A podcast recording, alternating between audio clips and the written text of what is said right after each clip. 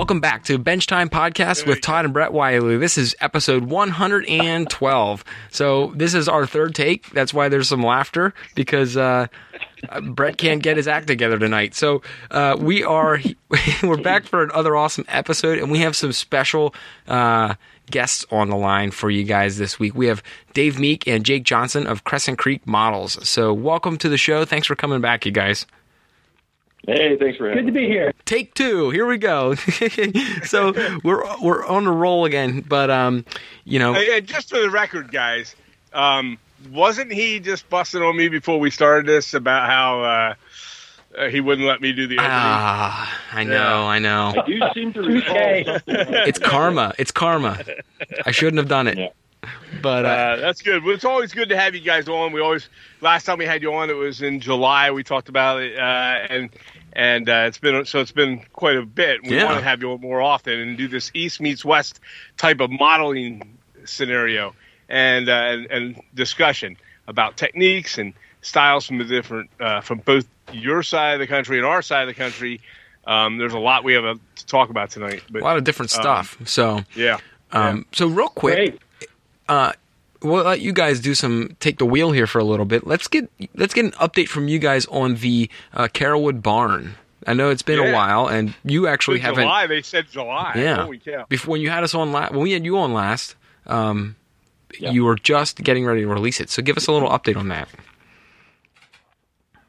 Well, I'll start. Jake, you want to do this? You want to do it? We'll take turns. I'll cover the stuff that I can think of, and then you'll probably think of a couple other things. Right. We shipped out 78 kits of our barn. Wow. And that's pretty exciting for our first kit, okay? Yeah. And that was a different scale. That was an HO scale, right? That was O Scale, yeah. So we're really excited about how many kits we got out there. I'm going to let Dave elaborate on his wonderful instructions in a little bit. But it was a real learning experience. 78 O Scale. We were talking about this last week with Jeff Grove, and he was saying how hard it is to move O Scale product. You did really, really well, in my opinion. Well, it just makes me think that if we do an HO barn, we can probably sell twice as many of them. Oh, yeah. Yeah, yeah. So, but still, I mean, for a very specialized kit, it was a large number. What were you going to say, Dave? I was saying, well, O is a niche market, and Disney Barn is an even more niche market. So, we're happy that we sold the 78 that we did. And, They turned out beautifully, if I do say so myself. I mean, the kits they're really nice. And now we're waiting. We have on Facebook, if you follow Crescent Creek Models on Facebook, we have a it's called CCM Builders Club that anybody can join. And we're waiting for somebody to start building one of these barns because we're standing by to help you. We will give you any help that you need. We put everything we had into the instructions, and they're beautiful. It's a 24-page full-color instruction book, and but I think people might be, they're saving it or they're collecting it. It's designed to be built, so please, build your kit. Yeah, we want to see it. And I'd love to see it. Yeah. Yeah, and if you're not part of the CCM Builders Club, there'll be a link in our show description. You guys should check that out. We're both in it, and there's a little bit of activity starting to grow in it. It's actually you're too shy of 400, so hopefully, I'm sorry, too shy of 500. So hopefully, after this episode airs, you'll bump over 5. Good. That's really good. But it takes a lot to build up. Followers and stuff on any of those groups, and to do that in, like you were saying, in a niche market, for that kind of kit. Well, it's not just that. You have other things that you put on besides that. Yeah, and that's helping to grow. And it's also, like you said, it's O Scale. Is that O-N-30? O-N-30. Yeah. Well, it's O-N-30. Any O Scale, but yeah. So. I always get that messed up. Yeah, and we have had people, every time we say it, we mess it up. And then, it's freaking embarrassing. And then we get like 20 messages every week because we say the wrong thing. And how much you don't know it's O-N-30? No, it's not even that. It's I know, and I'll educate myself, and I'm like, all right, I won't do it again. And then what do? Next week, I say it wrong. Yeah. Oh, well. I'm going to get you guys a cheat sheet. Yeah. All right. Well, it's O scale. It's 1/48, so it works with O standard gauge, O-N-3, gotcha. O-N-30, any of the O scales. Cool. Yeah, even tin plate if you want to. Have you seen anyone build it yet? Completely? No. I watched Dave build his. Okay. Well, I was just wondering if it was Jake build his. Someone out there's building it. So I sure hope so. I'm sure we'll see it soon. 78 of them. Somebody's building it. Yeah. You know?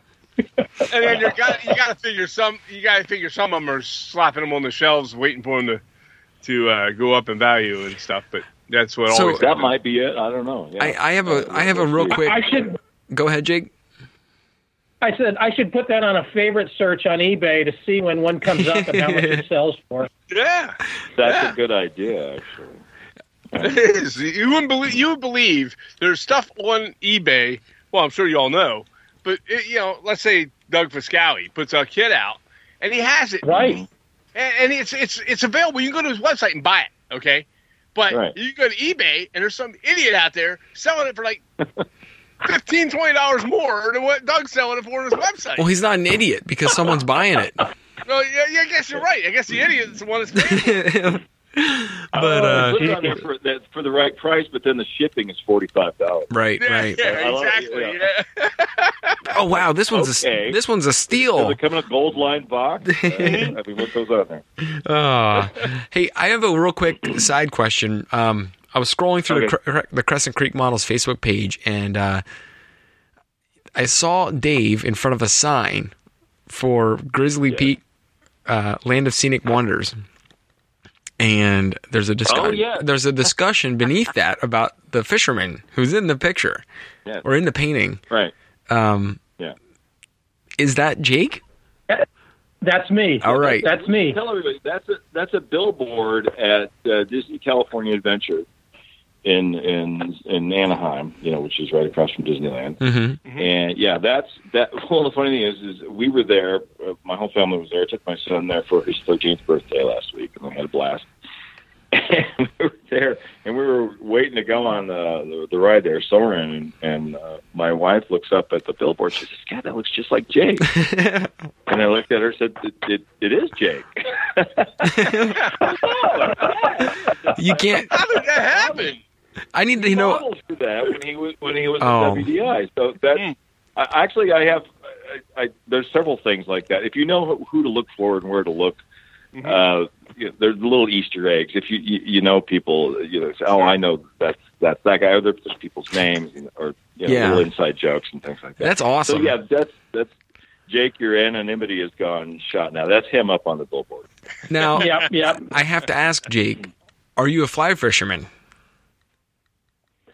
No. Oh. I don't think I do. I don't think I spent any time fishing since I was in the Boy Scouts. Okay. So it's been a while. I just had that. I didn't know if they like good in the hat, which is what you fit the part. You fit the part. I just had to. I had to ask. Yeah. The hat makes a man. It does. There you go. The hat tells the story right there. You know. It sure does. I love it. I love that. It's just like what's that movie where Brad Pitt was fly fishing in the stream with his dad and his brother. I don't know. River runs through it. Yeah, Jake, you could be in that movie, Jake. That's right. All I got to do is put the hat on. There. Yeah. Well, that was a little side story. I had to hear how you got on that billboard, so I love it. But so I got a Disney story for you. Go for it. Okay. Just to throw some crazy things. My workbench is famous. Okay. That's right. My workbench is famous. There's a new show on Disney Plus called The Walt Disney Imagineering Story. Uh-huh. And they're talking about artists and all the different roles that people play at Imagineering and just how wild and unconventional and different they are. and they start panning across this workbench. And they cut to the next shot, and I turned to my girlfriend, and I said, rewind that for a second. And she rewinds it, and all of a sudden, there's my dish sander and my pencil sharpener and just other sorts of clutter. And I'm like, that's my workbench on TV. That's awesome. Oh, that's so cool. It's not a pretty sight, but, you know, that's how some of these creative projects take place. So. I just wrote that down. Hey, making magic is messy, Jake. You know, making magic is messy. Yeah. None of messy. Every single person I've ever met, when they either share a photo or you see their workbench, whether it's a modeling workbench or their own tool workbench and like for their shop, has always said, oh, don't look at that. It's messy. Oh, it's messy right now. Everyone does it. If you're doing work at it, it's going to be messy in your own way. But that's cool that you got your workbench on show on Disney Plus. I have Disney Plus, and I wrote it down because I'm going to find that episode just to watch it now. So it's in the opening credits. Oh, it's not. I think it's in the opening credits of the first one, and you can see if you go into my Facebook page, the runtime is in the lower left-hand corner of the Facebook photos. So I'll find it. That's awesome. Now is it? I'm going to look. Oh, I have to watch it now. Jake told the story. I got to find it. So, and I'm not paying for Disney Plus to not use the most of it I can. So I'm going to find the thing. All right. You think it's for the kids? I got to watch The Mandalorian. Oh yeah, me too. I need to watch that. I've heard some of the people I work with said that's a must watch. So it's like a space western. I need to see it. It's definitely a western. All right. Well, let's get back on the track here. Let's talk about model railroading. Yeah, but that's not. Let's do that. Huh? It's still fun. I like this. So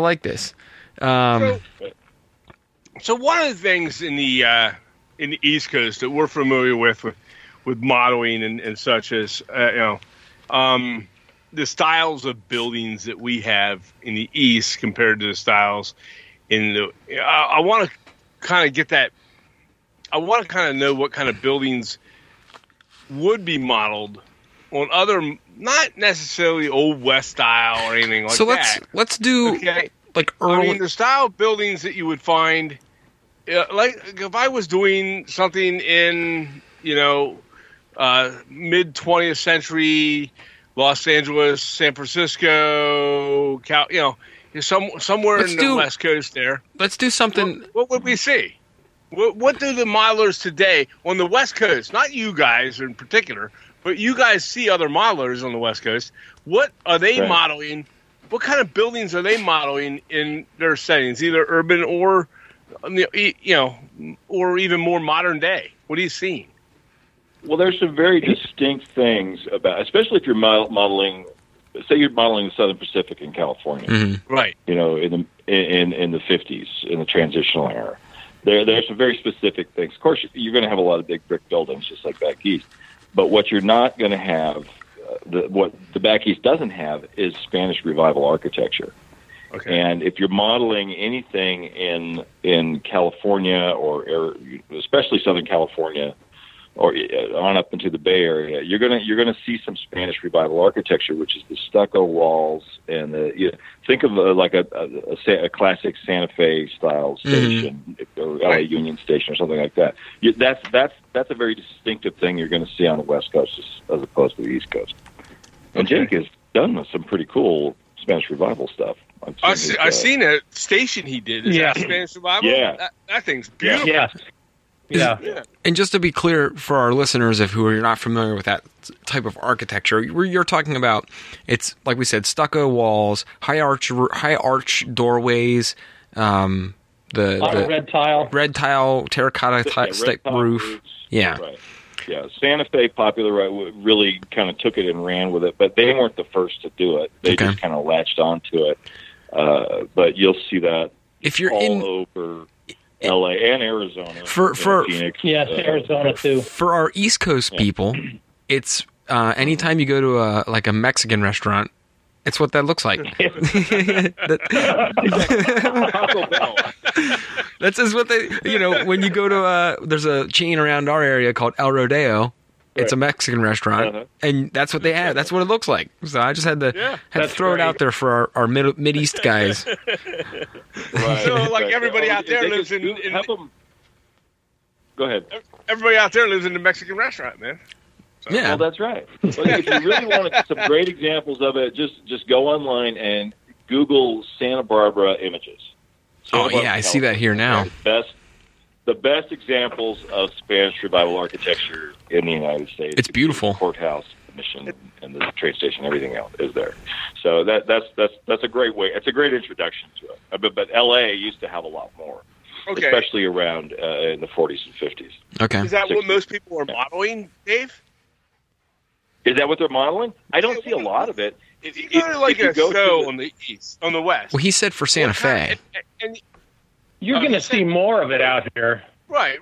Let's say you go to a show in wherever, in the West Coast, and they have like a module set up. And what kind of architecture are you seeing in that? Colorado. Oh, really? That, huh? Yeah. You know it's a very popular. Go ahead, Jim. I see a lot more agricultural or West Coast agricultural modeling, like orange groves, packing houses, things like that. So factories that are real West Coast oriented, there might be some oil-related industry out here. A lot of industry stuff. Well, you still see all the other stuff, but I think what characterizes it are the types of industries out here, and I see orchards and oil, things like that. Those are things I see at train shows. Sure. You know. Sure. Or West Side that are more West. See a lot of that. I'm sorry, Dave. What was that again? West Side what? You see a lot of modeling based on the West Side Lumber Company. Which is in California based. Or one of the best modelers to cover L.A. was Bob Smoss.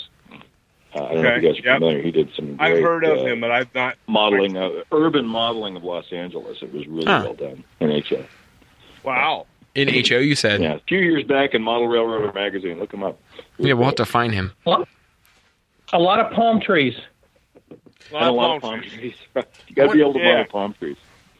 So it's a lot of palm trees, and it's a lot of evergreen-type trees.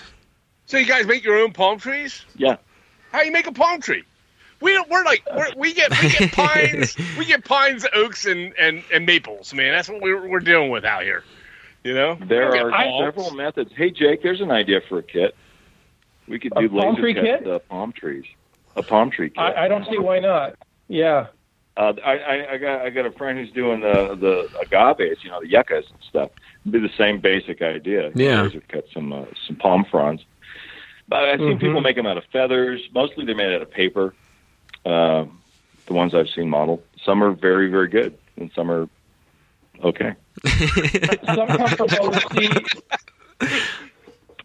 I see some come from overseas that guys are buying, and they've got metal etched fronds. I've seen others were taking a pine tree branch, and it's got that sort of it's almost like not quite a honeycomb texture, but there's a texture on a pine tree branch that's maybe about a half inch diameter that you might find out in the woods somewhere. And they're using that as the trunk of their palm tree because miniaturized, it kind of captures that palm tree. I wonder if you could do a laser cut paper for the palm leaf. Yes. I wonder if you could do that and then just have the assembler of the kit paint them green, and then just the way the paper would be cut and draped over would just lay over like a palm leaf. This is now turned into a Crescent Creek Models R&D session. Hey, run with it, guys. That Jim and I have. No, but it's interesting because you guys have a whole. So I feel like something that is not paid attention to very well now that we've opened up this can of worms is when you think of, at least for our area, when you think of trees, I think of what Woodland Scenics makes, and I think of what a few of the other manufacturers out this way make, and some of the national brands make a lot of stuff that's really like more of the mountainy area, like the Rockies, Colorado area, and then east, a lot of coniferous leafy trees. So you don't see a lot of the shoreside West Coast stuff in the major brands. Don't. And my personal pet peeve is cactuses. Yeah. They're very, very, very, very, very few available commercially that look anything like an act. Most of them that are available commercially, and I won't name brand names, look like they were designed by someone who'd never actually seen a cactus in person, or even a good picture. So that's one of them. There's one company I will call out called Pegasus Models, and they do some great injection molded plastic cacti, which I use a lot. But as far as the big ones, the famous ones, the ones with the arms, no one makes a good one. Huh. No one. And then what? If you're modeling the desert Southwest, you got to have some. Most people carve them out of balsa wood or something. Yeah, and there's plenty of rail lines that could be done. Plenty of rail lines and layouts that could include cactus or cacti. Oh sure, absolutely. That, even on an HO scale, could be done with a spun metal, white metal part. If they're smaller cactus, and it would look fine on an HO scale. I mean, you'd have to have a little more detail. But for a smaller scale, these things get huge too. I mean, they get really big. Yeah, I mean 25. They're huge. Yeah. Well, I was out in Arizona a while ago, and they're 3-4 times your height. They're huge. Right. Mm-hmm. They're big. So it's that's something cool. I never thought about you guys modeling and working with cactus. There's another Facebook group I don't know that focuses specifically on desert modeling, and it. Some really great stuff going on there. Very, very, very realistic looking stuff. Huh. Yeah. And I'm going to be doing a video soon on how I do my saguaro cacti, because people keep asking me. Your layout has a lot of cactus in it. So yes, it does. Yeah, and it's absolutely gorgeous. So, I mean, it would be, it would be really a cool thing to see something done. So how to on the modeling that kind of vegetation. Yeah. How do you do most of your cactus?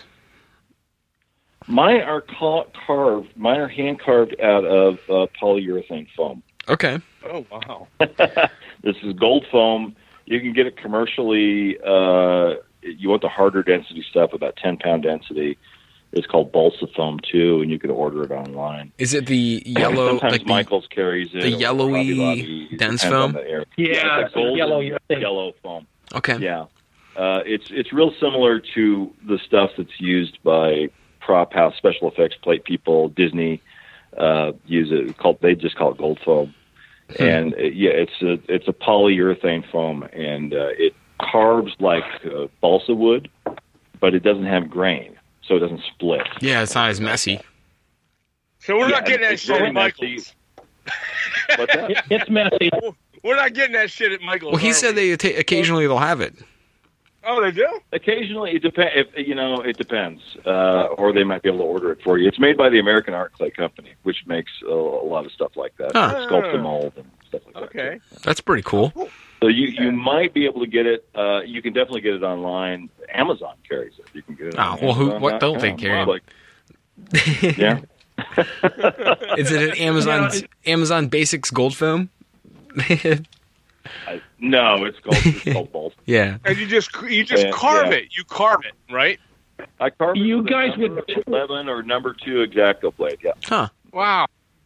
And you guys would love working with this stuff. We used to use it at Disney all the time, in a different brand, but we could make a lot of stuff out of it.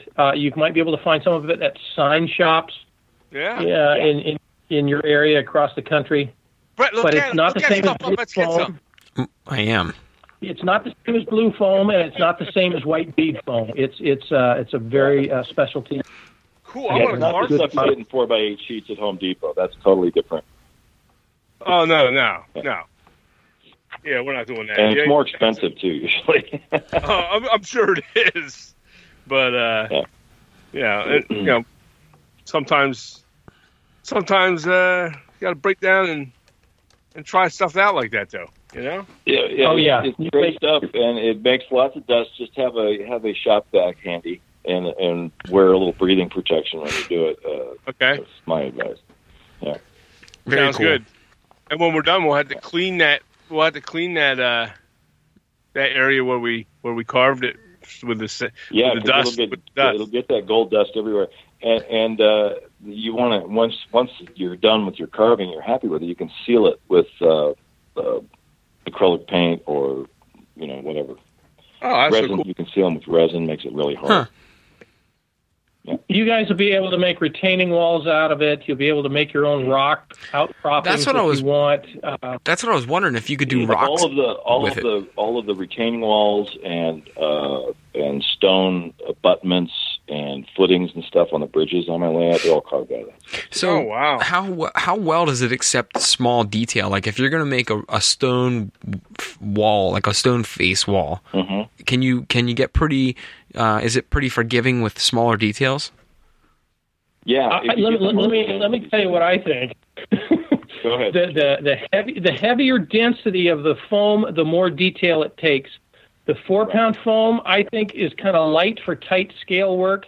And when we were at Imagineering, we used a 10-pound urethane foam, which held a lot more detail. I built a log cabin for other models out of 10-pound urethane foam, and I was able to get a lot of grain texture character in it. Okay. Had I made the same model out of 4-pound foam, it would have been... wouldn't have been much. Yeah, you want at least. Yeah, I use 10-pound, and you want that at least to get in kind of fine detail. So get the higher density stuff. The higher density. Okay. But then if it gets too high density, it gets hard to carve. Yes. Yeah. We're going to have to look into this, Dad. Now we learned all about foam. You what? We did, but it's kind of a cool. It's another medium that we haven't tried, and I love doing that kind of stuff. Finding new things to do and. Buy yourself a sheet and give it a shot. Yeah. Yeah. I'm looking it up here. Brett's looking it up. So I've been finding it here. You keep going. I'll find it. When you guys do stucco, I just recently did some stucco on this building I'm working on tonight is this J.J. Hollander's building. It's a boxing rink. And I've done stucco with both Liquitex stucco for the art medium in the jar, and then I've also done it with the Durham's rock hard water putty, and both have come out excellent. What do you guys do when you do stucco? What do you use for stucco? Well, Jake is the stucco master. I'll let him answer that. Okay, Jake. I'll give you my stucco a brief stucco tutorial. Stucco. I built a little bird. Yeah, I built a little birdcage theater for Dave. Yeah, and laser cut it out of masonite, which doesn't look anything like stucco, and put some laser cut some bricks in it. So I took those laser cut bricks and I covered them with contact paper, which obviously has some sticky on it.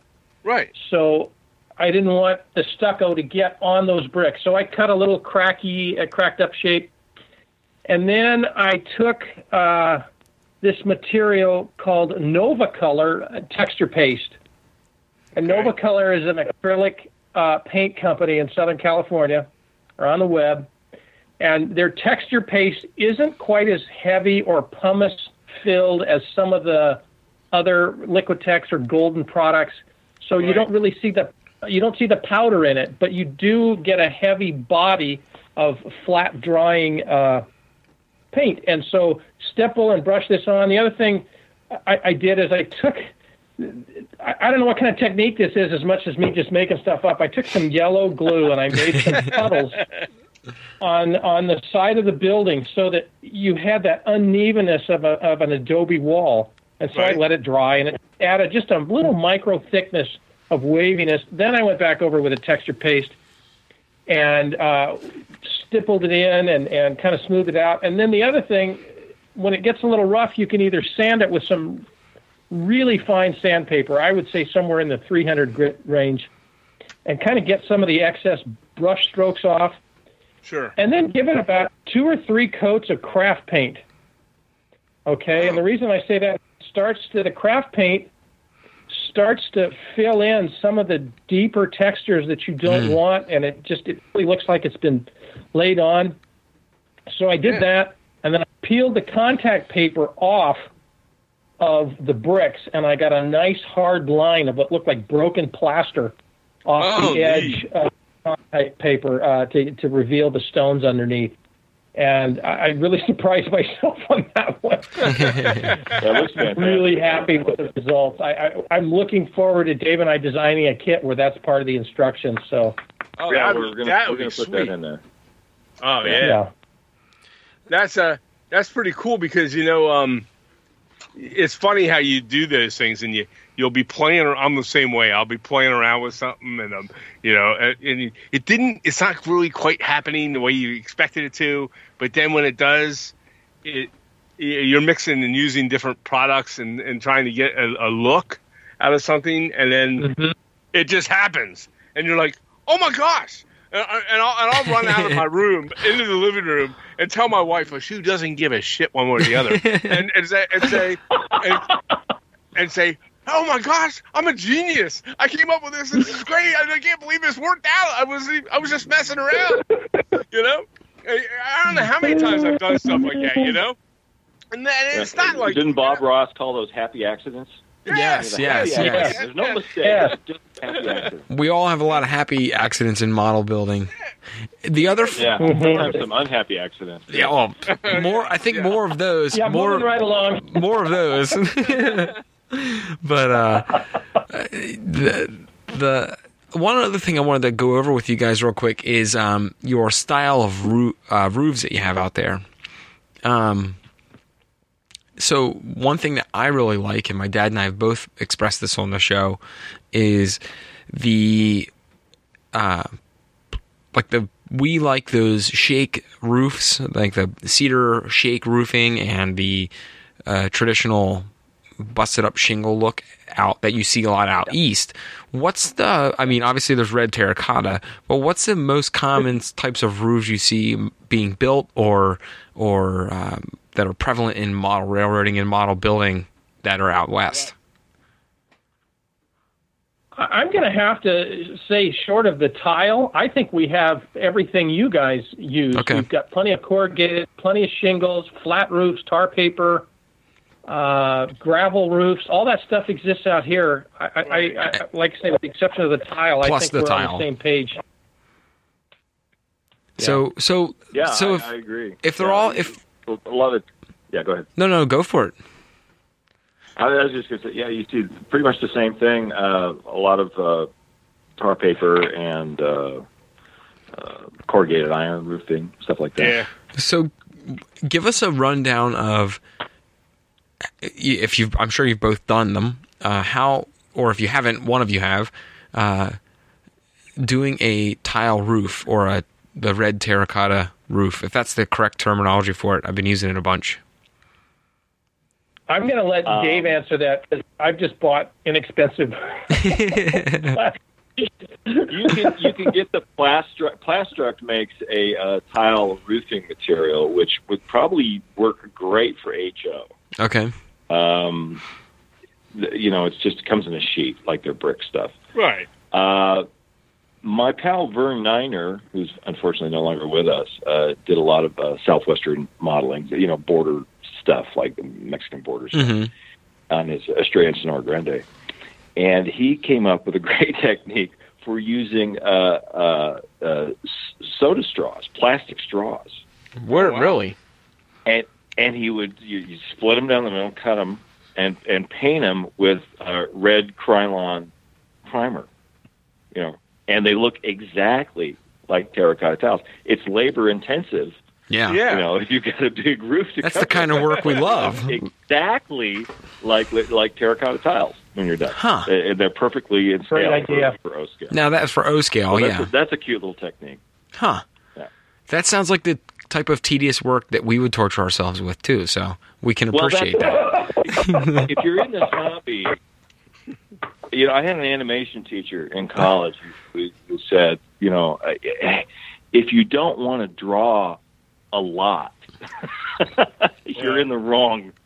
You're in the wrong class. Right. Because you're going to be drawing all day, every day, until your hands are cramped. And that's what model building is. If you don't like building, tiny little tedious details and get a lot of enjoyment out of that, this is not the hobby for you. No. That's great. That's a good little like an analogy or a lesson is like sometimes, yeah, sometimes you might, and we've all probably been there, all four of us. Yeah. I speak for myself, but all four of us have been there where you're working all night on something, like laboriously all night, and you're thinking, why am I doing this? Why am I putting myself through this torture of, like, you know, applying this, whatever the thing is, one by one, over and over. Yeah. Yes. And then you're thinking to yourself, it looks so cool when it's done. I know. Yes. Yeah. But it nailed it right there, man. But in the middle of it, you're like, what am I doing? And then once you're done, you're like, get myself into. Yeah. When you're starting it and you're realizing you have 2 rows of roofing done and you're like, oh no, this is going to be the next 2 days of my life. But then at the other side of those 2 days, you're like, well, I'm really glad I did that. 'Cause look at how awesome it looks. So, and more often than not, we were talking about happy mistakes earlier and not so happy mistakes. More often than not, the times that I've taken to do something like that, where I've painstakingly gone out of my way to do something that's going to add a tremendous amount of detail. Mm-hmm. Yeah, I've had it end up looking much better than I expected. Way more times I've had it end up being successful than I've had it end up looking bad, because you are taking extra time to do it. Mm-hmm. All right. It's a reward. You know what I say to myself sometimes while I'm doing this? While I'm doing some really tedious things, and thinking, oh God, this is going to take forever. It's really hard. It's really tiny. I'm looking. I got the OptiVisor and tweezers in both hands. You know, I'm thinking, okay, well, this is craftsmanship. Yeah. Yeah. And you're supposed to be. You know, everyone thinks you're good at this, so. So buckle down and do it. I just tell myself, okay, just do it. Yeah. And then, you know, it looks okay when you're done. And truthfully, if it was easy, would we even enjoy doing it? Everybody would do it, right. Yeah. Right. I like the laughs from Jake's end here. Yeah. I wanted to interject something that kind of goes back to our whole East versus West architectural styles. Yeah. What I notice is a lot of the East Coast modeling and even some of the manufacturers are doing are designing in a New England style of architecture and building, and maybe some of this is influenced by other New England Gothic, neoclassical. I'm going to throw out some really fancy words there, but makes you sound smart. Those kinds of things, that architecture kind of starts in the colonial era in our country. It does. And you have this Eastern development of colonial America on the East Coast. Yeah. So at the same time, we've got this mission-style architecture on the West Coast that goes back, you know, 1700s type thing. Right. So what I wanted to say is the West, by white settlers, doesn't really develop until the gold rush and the Transcontinental Railroad. Right. Right. That architecture did not come with them when they came here. Right. And so you see different architecture. You also see as that style of architecture from, say, 1870 to 1890, or maybe a little earlier than that. There's things that come from the West Coast, like especially if you go to New Orleans, for example. There's a lot of Spanish revival architecture, not in the mission style, but this Spanish style or colonial style architecture that made it into a few of the gold rush camps. And then all of a sudden you get into 1880s and all of a sudden you see a Victorian style architecture that is common anywhere in the United States. And I think it's because of millwork and the railroad being able to deliver goods and products and tools all across the country. Right, and that's when we start to see more homogenized architecture in the United States, not just the West. And it makes sense to add to what Jake said. You know, the Transcontinental Railroad opened in 69, 1869, and it was. I was digging there, but it opens in 1869. So to be in the late 1880s, early 1890s. I say, why do I keep saying 19? Anyways, I don't know.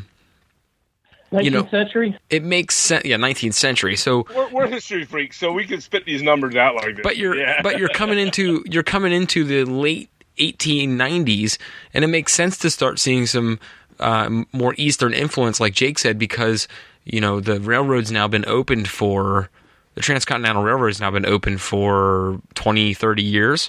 So right. You're beginning to see a lot of it's easier to travel out west. So right. It's interesting. People today, most of them don't realize that they think of the typical Western false front building with the big ornate cornice on top and the Victorian entry and all that kind of stuff. All of those parts, the wood may have been milled locally for the walls, but all of those fancy parts were ordered in catalogs and came out in boxcars from places like St. Louis. Huh. Where they had the big mills, you would go and you'd flip through a catalog and say, okay, I want this and this and this. True, and they would ship it out, and you would put it on your building. You don't see mills early on in the West like that, so they'd have to have gotten them from east. They came from, and in the time of the gold rush, they came around the Horn by ship. Dang, that's something I try to reflect on the Thunder Mesa layout. If you look at the town, I was talking to somebody about this today. If you look at the town of Thunder Mesa, there's an old Spanish section, which is the older part of town, and then there's the new kind of boomtown section, which has the false front buildings and things like that. And it's almost like it's overlaid on top of the old Spanish section of town to give it that feeling of history. Those layers of history, right? The different settlements and different people that came through. Huh. That makes sense? I'm going to touch on something that Dave said. He's talking about these pieces being shipped across the country. There was a company called the Mesker Ironworks, and Mesker made cast iron facade components for brick buildings. And I think I might have shared this with you guys earlier. Yes. Yeah, and so you can find Mesker buildings. You shared a website with us on that, didn't you? Yeah. Yes. Yeah, Meskers are really popular from the East Coast, the West Coast, and everywhere in between. Mesker Ironworks, and they were in St. Louis, Dave. They created these parts, and they were shipped by railroad. And all of a sudden, I'm in Colorado, and I see a building that looks like it was in Utah. And then all of a sudden, I see another Mesker building that's in Illinois or Texas. And it's like, wow, all these Western buildings look the same. Yeah, they all ordered their parts from the same catalog. Right, and you go to the Western Saloon and the big fancy carved ornate bar. Those were made by Steinway. They were the piano manufacturer. Yeah, right. The big back bars with the columns. You go, it looks. They're very ornate, and those were shipped out on boxcars. The stamped tin roofs that you see, there are ceilings inside those places that you can still find in a lot of Colorado mining towns. Same thing. They came out on the railroad. Yep. And the mansard roof, you see some of that in Western architecture, and everybody thinks that's all a New England thing, and it's not. That's everywhere. No, that's everywhere. That's a Victorian thing. Yeah, I love seeing them. By the way, I'm working on one as we speak. This evening I was working on. Yeah, it's a very Victorian Edwardian thing that you see from that whole era. Yeah. It's amazing how much our what we think of as unique to a certain area, just like Dave and Jake had talked about. It's amazing how you think about the old saloon style or the old whatever. You think of that as a Western thing because it's from the movies, and you see the guy in the bar and the Westerns. But hearing you guys talk about that, it's cool to think that those were made in cities that are east of the Mississippi or on the Mississippi, Chicago. Eastward. Yeah. So I think they were trying. Well, go ahead, Jake. Well, I think, and maybe Dave's got the same answer. I think these people brought these styles of the East with them because they enjoyed what they saw. It was a comfort thing. Recreate it out west. It was a comfort thing. They wanted to feel. Yes, they wanted to feel like they were in the East. That bit of civilization there, right? Yeah. Yes, exactly. It's the same reason that you see a lot of, and I'm sure this is prevalent across all of America, but in central Pennsylvania where we are, you see a lot of German and European named towns. Right. That you or you know, you get a lot of, you know, Yorks and Berlin. We got East Berlin near us, and so we got a lot of towns that are named after major European cities because that's where they settled here, and they were named from their hometowns. It's a lot of settlement, like resettled town names they stole from European towns. So it's cool, and that's all through the Northeast. But it's the same idea. Like they're coming from a new area, and they're bringing a little piece of home with them. They're bringing a little piece of home with them, right? But that's so true. That's very cool. And, I mean, down here, you know, you've got, well, in all across the country, in the Midwest too, all kinds of Native American names. Yeah. In places that, you know, Winnipeg. Yeah, Native American and Spanish names. Yeah. Yeah, Barry has a lot of Spanish names. You get out here into the Southwest, and there's a lot of Spanish names. You know, everything's Santa something. You know, named right. after some saint or another. Yeah. Sure. So, okay. So go ahead, Brett. No, you go for it. You got another topic? Oh no, I was gonna let you go. Go ahead. Oh, I was just gonna say. So let's kind of divert over to a new. We did a lot of them on buildings. Let's do what I think I'm most intrigued by, and maybe this will be another topic for like our. Or one we'll do in a few months here, our next East Meets West, but we'll kind of scratch the surface with it.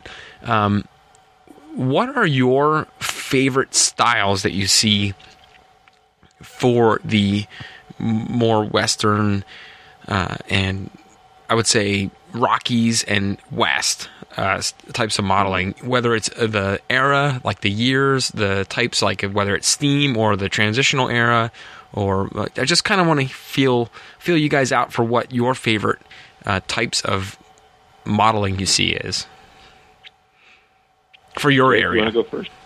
All right, I'll start. I really like the 1880 to 1900 period, and I don't model enough of it. I wish I could. I'll get into that later. But that's probably my favorite era because that's the sort of post-transcontinental railroad expansion. Middle of the Wild West, and maybe end of the Wild West sort of era.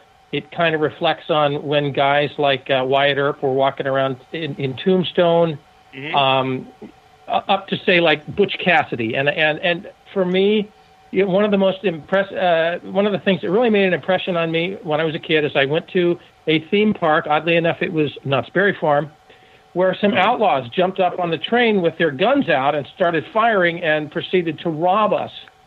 And here we are in Colorado narrow gauge vintage equipment, which I didn't know of at the time.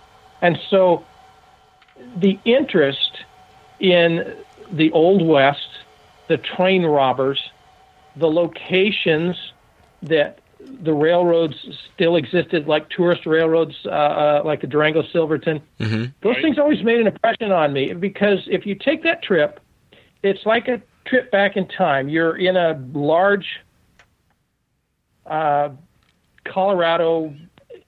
Durango is not a mining town as much as it is a railroad town, some agriculture and some other things. It's kind of a main hub. But when you take that train to Silverton, you feel like you've traveled back 100 years to dirt streets, false front buildings, mines up on the hill, pine trees, aspen trees, snow, rocks, boulders. And super blue skies, and not a lot of, when I went there, not a lot of modern signs of architecture anywhere. And so that kind of place has always made an impression on me for modeling, for travel, that kind of stuff. Okay. Yeah. Now. Yeah. Yeah. I agree. Oh, you do? When you guys, what Jake said. Go ahead. When you guys, I just banged the easy now, Dad. Real quick, sorry, before my dad goes into it was my beer bottle. One beer, and my dad's banging stuff around. Real quick, what Jake kind of described to me was like the, and I forget the movie, Dad might be able to help me out with this because we're Clint Eastwood freaks. But there was what was the one Clint Eastwood movie that he runs in to help that gold rush town? I know what you're. High Plains Drifter. High Plains Drifter. Yeah, yes. He did that Drifter. One. Tail Rider was a remake of High Plains Drifter. Yeah. Right. Yeah. No, you're thinking. Brett's thinking about the one where he had the hickory stick. Brett, is that one? That's Tail Rider. That's Pale Rider. Oh, yeah. Pale Rider. Either one of those two. Which is exactly the same plot. It's the same plot. It's almost like the sequel. It's almost like the movie. It's almost like Tommy Boy and Black Sheep. It's the same plot, but different movie. But exactly. Yeah. No, that what Jake described was kind of that, where it's still like early. There wasn't a lot of influence from outside. It's early settlement.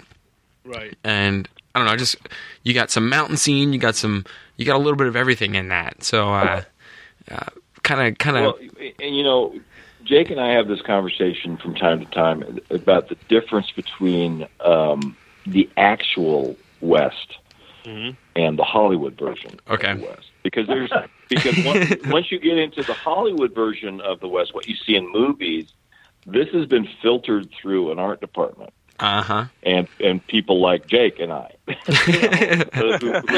You guys. Our director came in and said, well, I like this, but I don't like this. I like this. So there's somebody's opinions influencing and tastes are overlaid over the actual history. So we get what we get is an imaginary West in movies. And frankly, I love it. Yeah, from an art standpoint, I love, because if you go and look at ghost towns in Arizona, and there are a few, and you can go out into the desert and find them. There's a couple of great books on that'll find it. There's not much left standing, and most of the buildings were made out of mud and rocks because that's what was locally available at the time, and they nothing much left but foundations. It's not the romantic. Western movies like what you'd see in a movie like Tombstone or Pale Rider or High Plains Drifter, where it's been art directed. But I love the art directed stuff. I love that mythology. I love playing around with that. I think it gives it life. So, it gives everything life.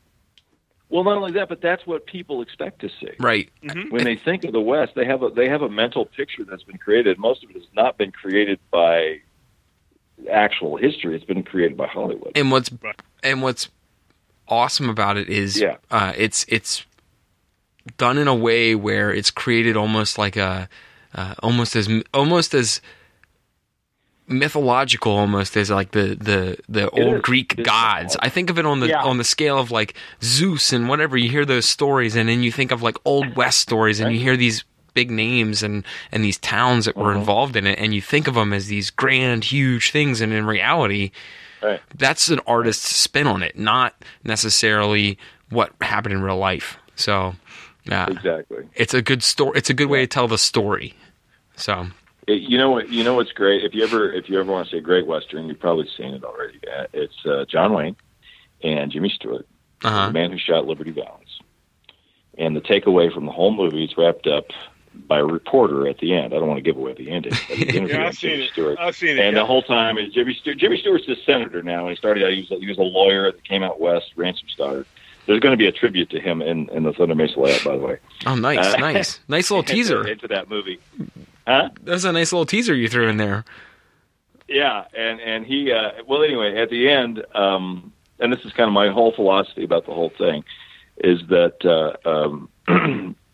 there's this big legend about Jimmy Stewart that he shot Liberty Valance. And it wasn't him. It was John Wayne. It was the John Wayne character.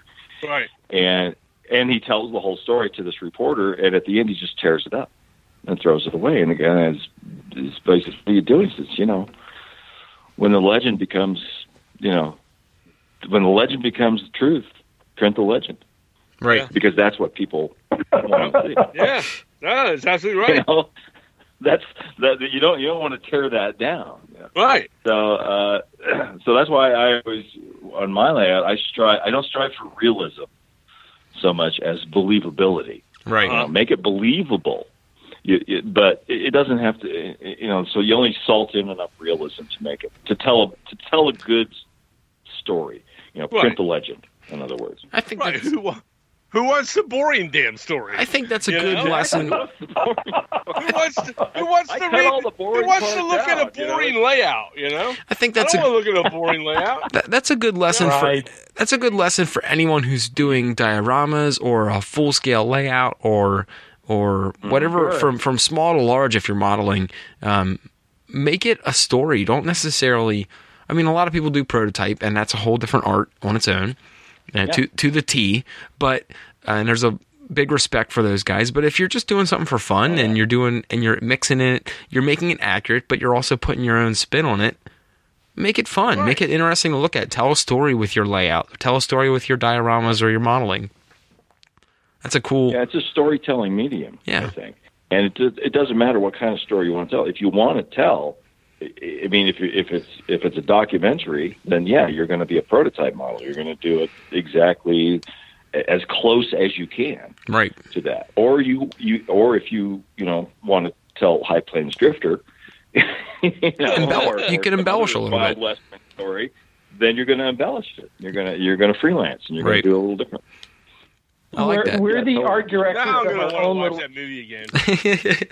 I have all the Clint Eastwood movies, so I'm gonna probably dig that out now. Oh my gosh, Dad! Oh, it's a great show. But I got a question for you guys, real quick. Go ahead. Sorry, Jake. Go ahead. Well, what I was gonna say is, as model railroaders, we're all the art directors of our own little empire here, and so that's the thing that we get to do. And the better we are at being art directors, storytellers, the easier it is to convey where the setting is. What's going on in a particular town or industry or anywhere else, and what part of the country it might be in. And for sure. It's almost like how you guys worked. Isn't that cool, too? Isn't that cool? Yeah, it's almost how that's a cool way to be. When we've had you both on the show before, and you guys have both done a lot of work with Disney and a lot of other major productions, and we've talked about that. It's if anyone that's listening has their own workbench and their own layout and their own area of the model, you are creating your own Disney or your own thing. It's your thing. You can do whatever you want. Story. Yeah. So you got to think about it that way. I think that's pretty important. Without doubt. Yeah, it gives you a chance to tell your own story, to get involved in your own little world. Yeah. You know? Right. Yeah. It's great. That's why I love it. Now, in the East here, we'll see a lot of stuff based on. We've exhausted the stuff on George Sellius and that era, 1930s and 40s and that type of thing, 20s, 30s, 40s, that modeling. There's so much of that going on. But what I'm seeing a lot of also, and I'm seeing a lot on YouTube. Or Facebook, I'm sorry, is some of the modeling that's coming out. It's 1950s, 60s, 70s, even early 80s, and guys doing an awesome job, like stuff from city stuff, like from New York City, based on that, or the outskirts of New York City in New Jersey and things like. I'm seeing that kind of modeling done, industry from that era. Are you seeing anything along that lines from 50s, 60s, 70s in... Or any era. Right. Well, no, the later era, Brett. Okay, I'm talking about more modern era, but not modern today. Modern, from... Mid-century, mid-20th century. 55 to 85, that 30 range. I'm seeing a lot more of that on Facebook.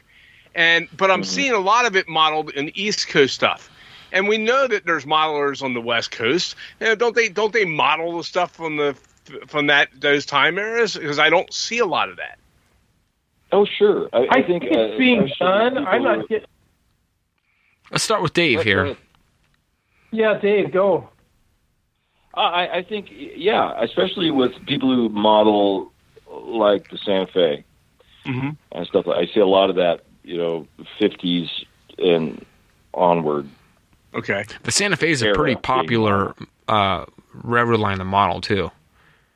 Oh yeah, it's a biggie. Yeah.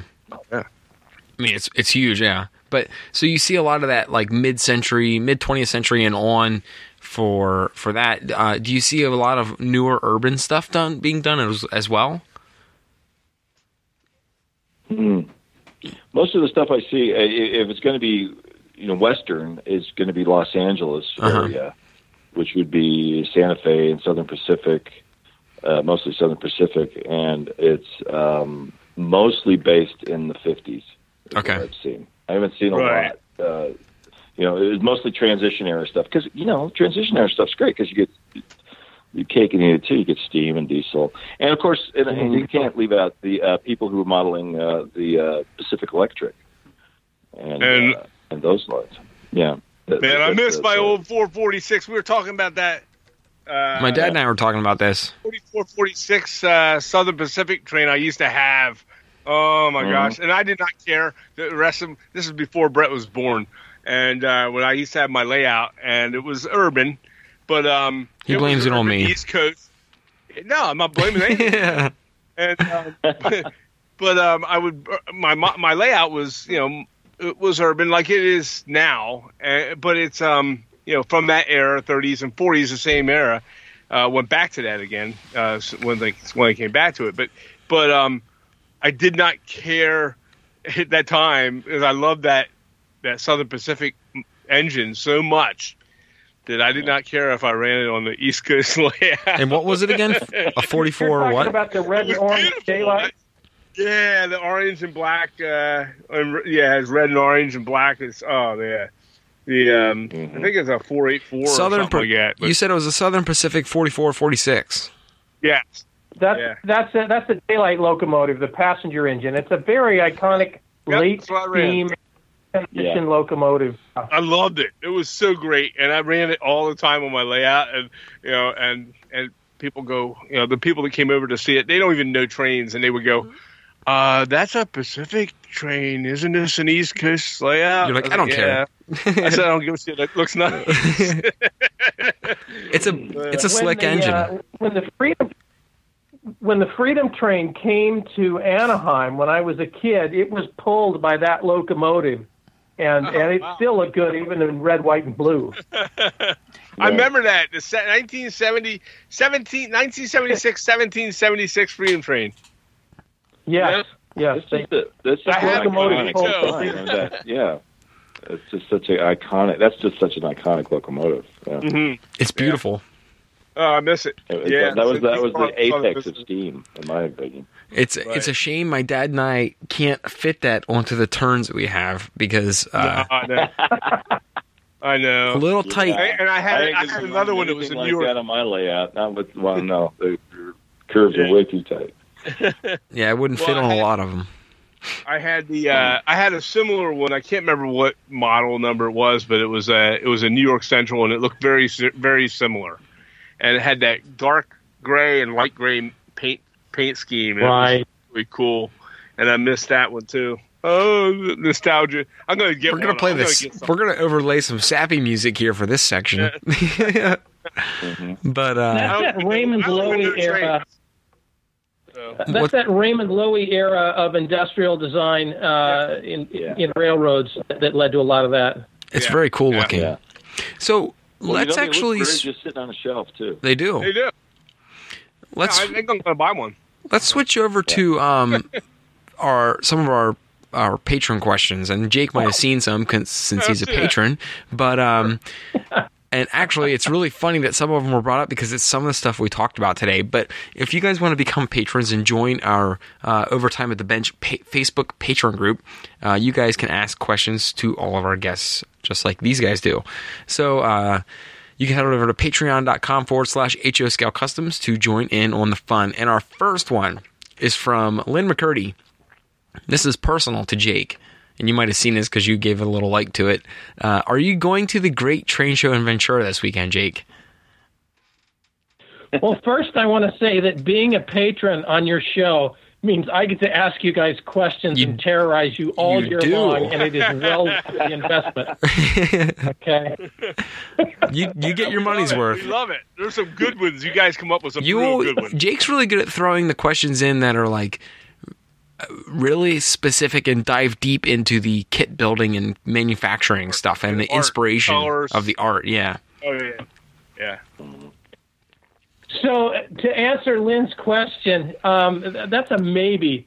In my scale, SM3, 164, 3-foot narrow gauge, I can hardly find anything at a train show. Okay, mm-hmm. And I'm torn because sometimes I find better merchandise if I stay home and look on eBay than if I go to a train show.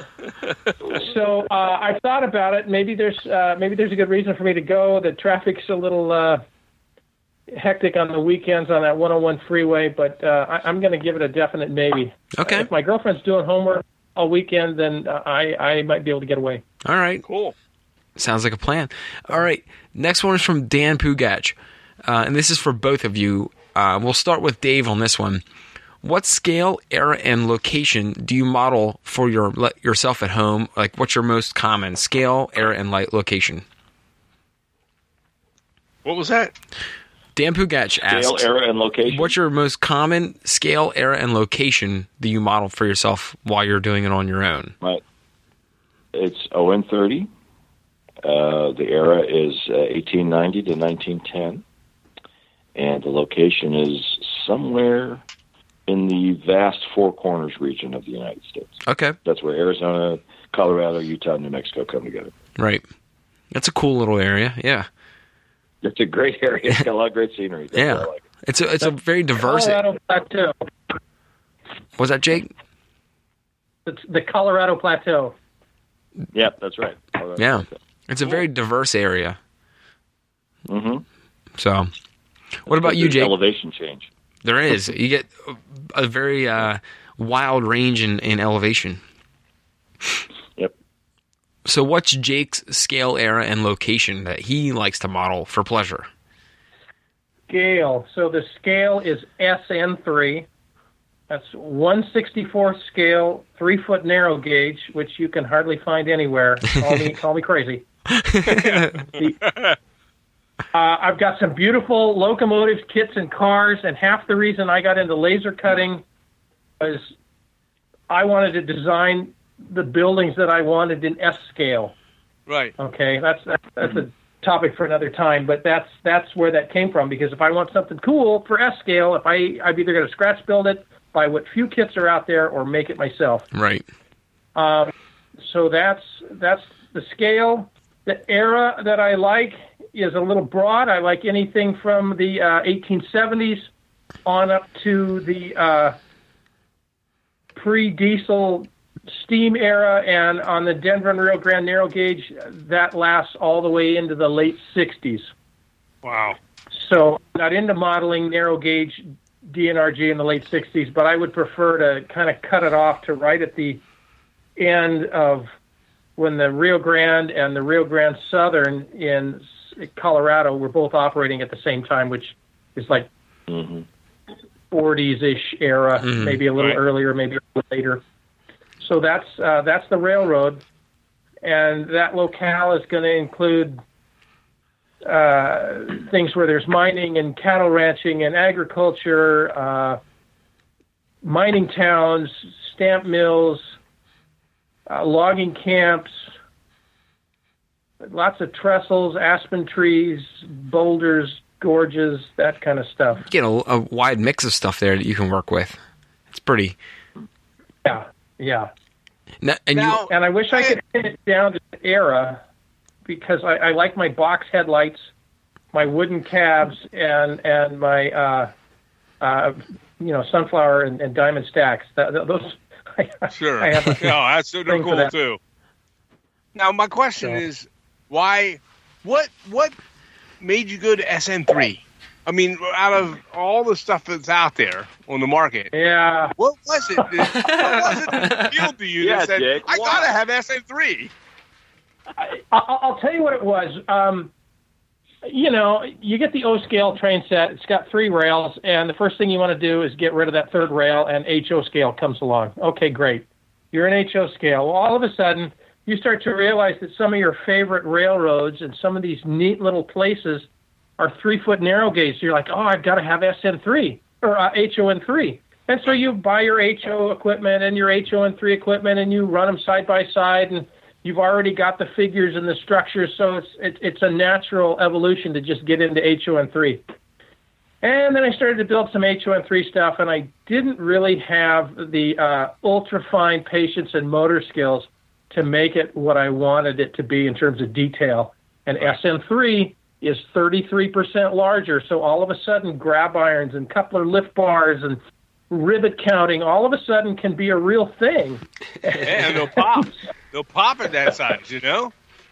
Yeah, and you can see all the brake rigging underneath, and it's not just gobs of glue holding wire together when you're doing that kind of stuff. And I was like, I like the scale because I can see these models. They have the mass of an HO scale model, maybe just a tiny slight bit smaller than an O-N30 model, which Dave will appreciate. And I just found that it was a really perfect scale. I know I'm standing on an island here, but I think it's a really perfect scale. I've collected a lot of SN3 details. It sounds like a... If I win the lotto, I'm going to build a big SN3 layout. So it sounds like you went on a long and expensive journey to your way to your current scale, where you went from HO to... What? O to HO-N3 to S. What's that, Dad? Yeah, and I started actually modeling SN3 probably back in the late 80s. Okay. But here's the thing. And barely... What's that? No, well, here's the thing. Yes, it's a rarity to be able to find anything like you were saying, and it's a there's not many SN3 people out there. Okay, as we know. But not only that, though, what you said is you have to create a lot of your stuff. And you and Dave, too. You guys are creators. It forces you to become a craftsman. Right. You can get. Is it better to just be able to go out and buy every freaking piece that you can that's available in the world for HO scale? Or is it kind of cool as a creator person or a designer such as yourself where you can actually design it and get exactly what you want, and the satisfaction and the challenge of being able to satisfy your own taste for what you want out of it, or with your own satisfaction for achieving what the look you're looking for. Would you get that same thing from being able to go out and buy it? And I don't think you would be able to. I don't think that would satisfy a person like you or a person like Dave. I have to tell you, I try and live in the best of both worlds. I buy the things I want and I make the things I want. Okay. And so I want to say I have it all. You do, Jake. But that's what I do. It's like a boxcar kit in SN3 takes about a day to paint and build because of the amount of detail and craftsmanship in it. Right. But for $70, I can buy that same boxcar ready to run. So now instead of me building that boxcar, maybe I'll build something that no one makes a kit of, so I can have a unique piece next to a generic piece, even though it's on the same railroad. And so I think you kind of have to pick your battles as to what you want to build as a craftsman and what you can buy. Right. So. Right. Nice. Does that hold true for you too, Dave? I mean, would you rather make it yourself, or would you rather buy it? Or do you enjoy both? If it's available. Yeah. Or I can make it into what I want. I will buy it. So as a shortcut, right? And this is especially true for things like locomotives and stuff like that. So long as it looks right, obviously. So long as it looks right, but at the same time, if there's something that's not available, I'm just like Jake. I will design it and make it right, and enjoy the heck out of doing it. Cool. So that's what I'm saying. Throw a bunch of quirky stuff in there, like flying ghosts or whatever. Yeah. But that's because that's what I enjoy doing. The main thing I enjoy, as far as the hobby goes, is structures and scenery. Mm-hmm. Right. So that's where most of that comes in. I scratch build almost 100% of my structures, or if there's a kit that's close, I'll use parts from it. Everything is raw materials as far as I'm concerned. I open a box, and I shouldn't say this as a kit seller now. But I open up a kit and I see a box of raw materials, and I'll glance at the instructions and then go, okay, well, we're going to do this, you know. But that's part of the fun for me personally. Right. Is that kit bashing and just using things and figuring out how to do it, you know. That's cool. Fun. Cool, and I figured that was going to be the answer I got from two guys that are very, very creative and able to come up with something. If it's not available, they will come up with it on their own. Right. And I think that's really cool. Unlike, well, we'll do some of that, but a lot of times we're like, oh, I'd like to have that, but it's not available yet. But when it is available, I'm going to get it. Well, you know, for scratch building, I'll do some scratch builds, and for scratch building, for small details and things like that. But detail parts, we'll wait. I'll wait it out because I'm not about to. It's harder in HO to do that. Too, I'm not about to learn how to spin cast some white metal parts or do whatever I need to. But we do have a patron who I'm going to do a question for next, who has done some. He's done some mold creating of his own, like latex molds and rubber molds, and to replicate parts over and over again, who we might end up having to talk to Dad to replicate for a certain build we want to do. But the next question comes from this person, this gentleman, Matthew Hankins, and we did cover his question pretty thoroughly earlier, so we're going to just address his question and then move on. But he was asking, how do you make your cacti, which we went through, with the gold foam and hand creating them, which maybe we predicted that question was. Go ahead. I forgot to tell you about one of the cactus that I made. Oh, go for it. We didn't cover. Well, this will cover it perfectly. How do you make your cacti? Well, there's a specific kind of cacti called ocotillo, and it's a very long, spiny, thin cactus. And in the spring, it gets tiny little red flowers on it. And so I took some copper wire and I soldered it at the base, and it was about 1 inch to 1.5 inches tall, depending on your scale. And you want to get the diameter close enough to write. And you solder that at the base, and then you spread them all out. It helps to find some good pictures of ocotillo. Spray paint them green, and then dip the tips in some glue, followed by some red ground foam, and you get nice spring blooming ocotillo cactus, which complements all the other cactus Dave and I have been talking about. So, yes, they're beautiful. They used to plant them as fences out here. You'd plant a whole row of them. Huh. They call it coyote fence. It's because the coyotes all go through it because they have big long thorns on them. I wouldn't even go through it. Fun fact. Brett, you need to get some cacti in your yard. Hey, you guys need to send me some of those cacti because we get coyote out here all the time. Do you have bear? Do you have a bear fence too? Because I've been getting bears all the time lately. I think a fence. There was a bear that was coming down. There's a winery not too far away from where I live, and they were coming down. And when the grapes were ripe, there was a black bear that was coming down and breaking into the vineyard and eating the grapes. Yeah, I mean black bear. They're pretty. They're pretty docile. They're pretty tame. Not tame. Yeah. But they're pretty. Brett's hoping so that way he doesn't run out on another one in the middle of the night. Jake, you guys heard my Christmas Eve story, right? When I was walking the dog, I would see his large leavings on the trail. There's no mistaking it. Well, Jake, did you hear my Christmas Eve story? Oh my gosh! I think I've forgotten all the details, but I know there's a bear involved. Yeah, I do remember. Yeah, there was involved with. I'll make it short. Was the I was told by my wife to go out to the car on Christmas Eve to get a Christmas gift in order to wrap. Because, you know, we got parents of young kids and we're parents of young kids and we're wrapping gifts until midnight. But long and short of it, I was on my way to the SUV to get the gift out. And what do you know? There's a black bear right beside my SUV. So him and I both turned the opposite direction. Both of us were swearing, running in the opposite direction after we scared each other, running towards the house and towards the woods.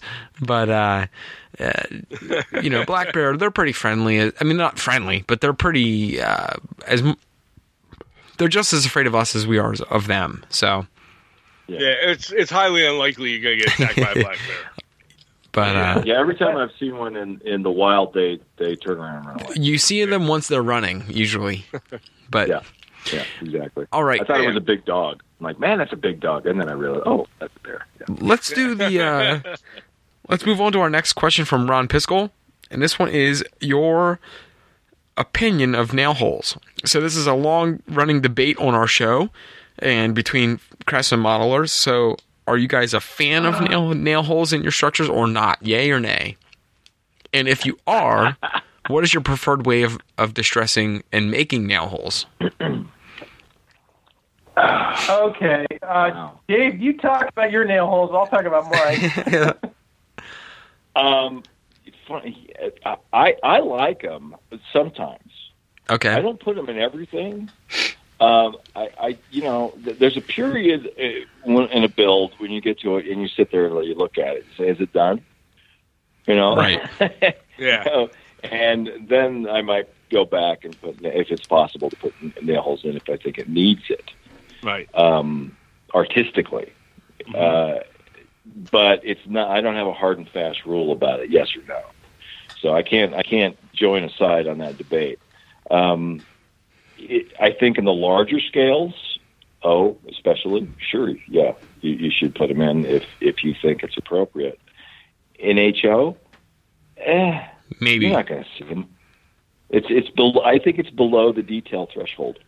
Okay, you're not. Yeah, and N scale, forget about it. Oh yeah, you know? I wouldn't even want to imagine creating those. Do it is with a straight pin and a pin light. Yeah. That's just put them in like that. Okay, I agree with that. I won't hate on you for that one. I think I'm probably I'm probably 50-50 with my nail hole usage for HO. I think some of my my larger buildings that I've done, the larger ones I've done, I've always put nail holes on. But the smaller, two-story and smaller buildings, I don't put nail holes in. Mm-hmm. That's just my own little rule. So I do have a pet peeve about nail holes, though. Oh, real quick, before we go to Jake's, let's hear that. If I know where he's going. It's like I'll be looking at a wall on a model and going, there's no studs there. Yeah. Why would there be nail holes in that board if there's no wood behind it? That bothers me. It bothers me with lifted boards. The lifted boards where now if it's a warp board, it doesn't matter. Right. But if it's a lifted board and they make that vertical cut, where the board lifts on the side. Right, and there's a nail. And you do it, and there's no nail hole there to show where the nail hole would have came up. Then it looks ridiculous to me. It does. Right. Yep. I that bothers me for some reason. And so whenever I lift a board, I always try and lift it wherever nail holes in that stud would be. And then place. Right, and you got to make sure. Well, usually when you're making that vertical cut, it'll also define the other board. But then on the other side of the board, shouldn't we put another row? Shouldn't we put a couple other nail holes in there on the opposite side of that line, the vertical line that you cut? Oh yeah. Oh yeah. Right. Yeah. But nobody does that, Right. But they would be there in real life. Yeah. Right. Yeah. Huh. So what's Jake's take on this? Well, it's pretty close to Dave's. One of my pet peeves, like Dave said, is there's no stud behind there, and I challenge all of you who get to go into old buildings to study the framing inside, because it's not all 2x4 studs at 16-inch centers.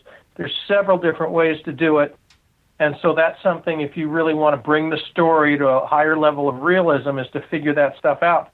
Board and batten siding structures don't necessarily have the same framing underneath them that a clapboard structure does. And so those nail holes are going to go horizontal, where your clapboard nail holes are going to be vertical in some cases. Right. My other pet peeve is pounce wheels. Oh, my God.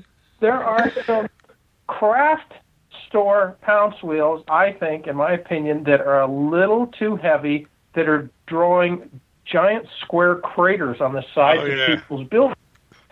Okay. I saw this happen, and what I didn't like is because I tried it, is that Pounce Wheel was putting a nail hole where I didn't want it, where I, as a former carpenter, knew if I was nailing a platform where that nail would go, and it would not go where the Pounce Wheel was putting it. Plus, it's perfect spacing. There's no irregularities to it. Yeah. So I started to get where I would just take a T-pin, and I would just put all the little nail holes in, and I'd draw a pencil line so I could follow a straight line. Jimmy Simmons came out with a thing called a monster nailer, which had two pins glued next to each other so that you could take one hit and make two holes at the same time. Mm-hmm. Right. And then you guys tipped me off to the RB Productions military-grade micro Pounce Wheels, which I haven't used yet. I have a full set of them. And actually, I'm tempted. We were tipped off to that by Dave Cruzwick. So. Yes. Ah. Yes. Yep. Yeah. Yep. And those are great because they fit. And so to Dave's point, they fit right inside your X-Acto knife. Mm-hmm. Mm-hmm. Mm-hmm. So I'm kind of with Dave. Sometimes you need them, sometimes you don't. I've started a long time ago with nail holes, and you got to love them. And what I find interesting is you start to look at real buildings. There's buildings you can see the nail holes, and there's buildings that you can't see the nail marks. Exactly. And so a lot of it depends on the weathering, and you kind of have to start to study the prototype photos a little closer. Yeah, you have to study. You have to learn. You have to study the age of buildings. You have to study the way the building was constructed, and that's what I think I've. In the beginning, I started doing all nail holes, and now that I'm, we're a bunch of years into this, I am probably 50-50 on what I do, based on the style of building, the age of the building, what I want the building to look like as far as if it's extremely weathered or not. It's kind of a gut feeling on whether I add nail holes or not, because sometimes it can be too much. So, hey, I have seen square nail holes when I've been to places like Harper's Ferry and Williamsburg, Virginia. Old colonial stuff where they were building they had the square nail heads and stuff, right. But that's the only time I've ever seen square nail holes. Not the kind you can stick your thumb into, though. No, exactly. Yeah, right. You can't put your whole thumb into it. Yeah. One last point I want to make on nail holes. I'm far more likely to put nails in unpainted wood, mm-hmm. than on a wall that's painted, right? Yeah, because you're far more likely to see them on unpainted. They'd be hidden by a couple layers of paint. Uh-huh. Yeah. So, let's move on to our next question because we have just a couple more here, and this one's from Dan Banks. So this one's a multi-part question. We're gonna dissect it a couple at a time. So let's try and do some quick hits at it. Is your source of inspiration for the layout purely Disney, is your source of your modeling basically purely Disney, or do you pull from other stuff, which we kind of talked about earlier? That's the first part of the question. Yeah. That's well. Here's the thing. No. But when I do go to something Disney has done for inspiration, my process is to ask, where did they get their inspiration? Right. This is what it's like. I see something that's cool. It's like, oh, that's neat that they did that. Where did they get that idea? So it's kind of a reverse Imagineering. So you've got to go a layer deeper and do a little bit more research rather than just. That's why I don't model, Disneyland as it is. And people do, and they do a great job. It's beautiful, but what I like to do is say, okay, what was the thinking there? Where did that idea come from? How did they arrive at that design? Mm-hmm. And then go another layer deeper and of course, that's very rich. You find all kinds of interesting things that way, but by kind of replicating the Imagineering process rather than just copying what right. has been done. So I hope that answers the question. So yeah, some of it comes from Disney, but I'll go, you know, to the next. Okay, why does it look like that? You know, and a lot of it's, you know, I live in the Southwest. You can see the Red Rocks of Sedona out my front window from my house. So that's not jealous at all. I get a lot of inspiration for that. And I go up to Moab, Utah every now and then in Arches. So I get a lot of inspiration from that natural environment, from national parks. Right. You know, things like that. There's all kinds of things that kind of dovetail together. Definitely not jealous of you at all for being able to see that stuff like within a short drive. I am. Well, you know, though, I live right along the Blue... I mean, for what it is, I live literally on the edge of the Blue Ridge Mountains, which is the Appalachian Mountain chain, which is, you know, it's a cool sight. My dad's seen it driving towards my house when you're coming up. I see Appalachians every day. Yeah. No, but I mean, when you're coming up my road and you see the mountains as you're driving straight towards them, yeah, that's my own little... It's a different style beauty. They're short mountains, but they're pretty. So, right. But I am jealous of what you see and yeah, that's it. I'm jealous of it. So what about you, Jake? I'm heading out to, it's not the same, but I'm heading out to Vegas here in a couple months, and I plan to see the Red Rock Park out there, which I have not. Red Rock Canyon. Yeah. Red Rock Canyon. So I'm definitely going to see some of that, and I'm looking forward to it because I've never seen any of that kind of style rock before. That'll be a first for me. So definitely, but cool. Yeah. So what about you, Jake? And this is for the first part. Is your layout or is your inspiration for modeling drawn from other places other than Disney, or is it from a lot of your work with that, or do you pull it in to work when you're working with Disney?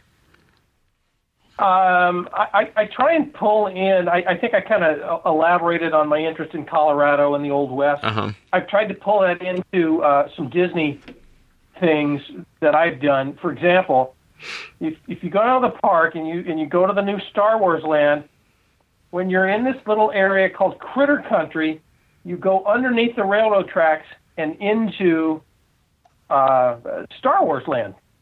Or Batuu, whatever you want to call it. Galaxy's Edge. They were Galaxy's Edge. Thank you, Dave. I should know better.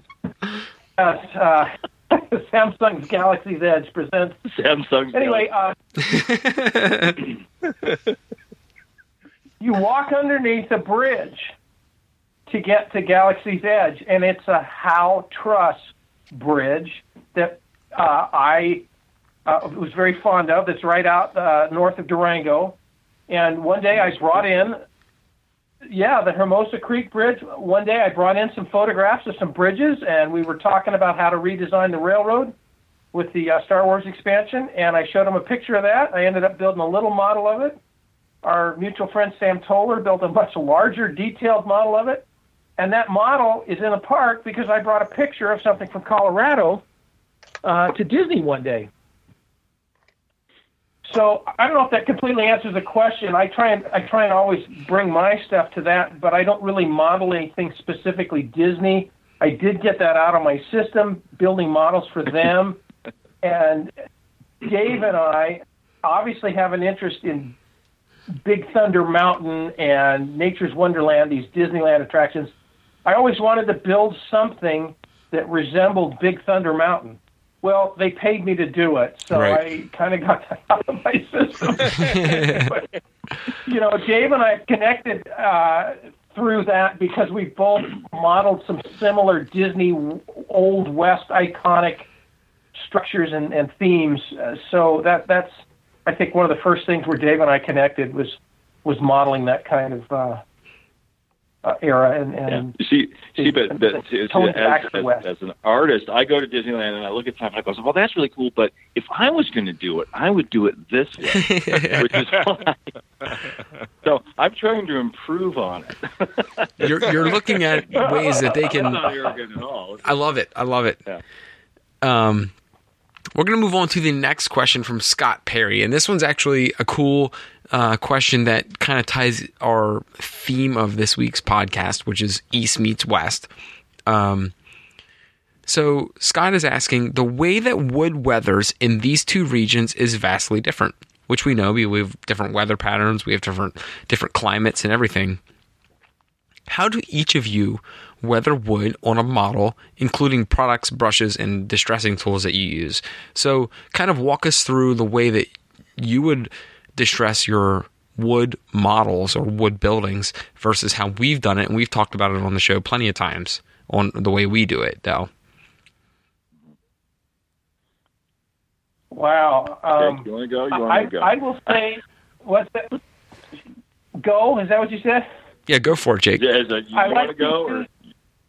I'll go because it's short. Okay. I like to use wire brushes and occasionally some sandpaper, followed by a Scotch-Brite pad to get all the wood fuzz from using the wire brushes. And there's some tiny little wire brushes. Does the Scotch-Brite pad take the fuzz off? It can, yeah, but it depends on how much mess you make with the wire brushes.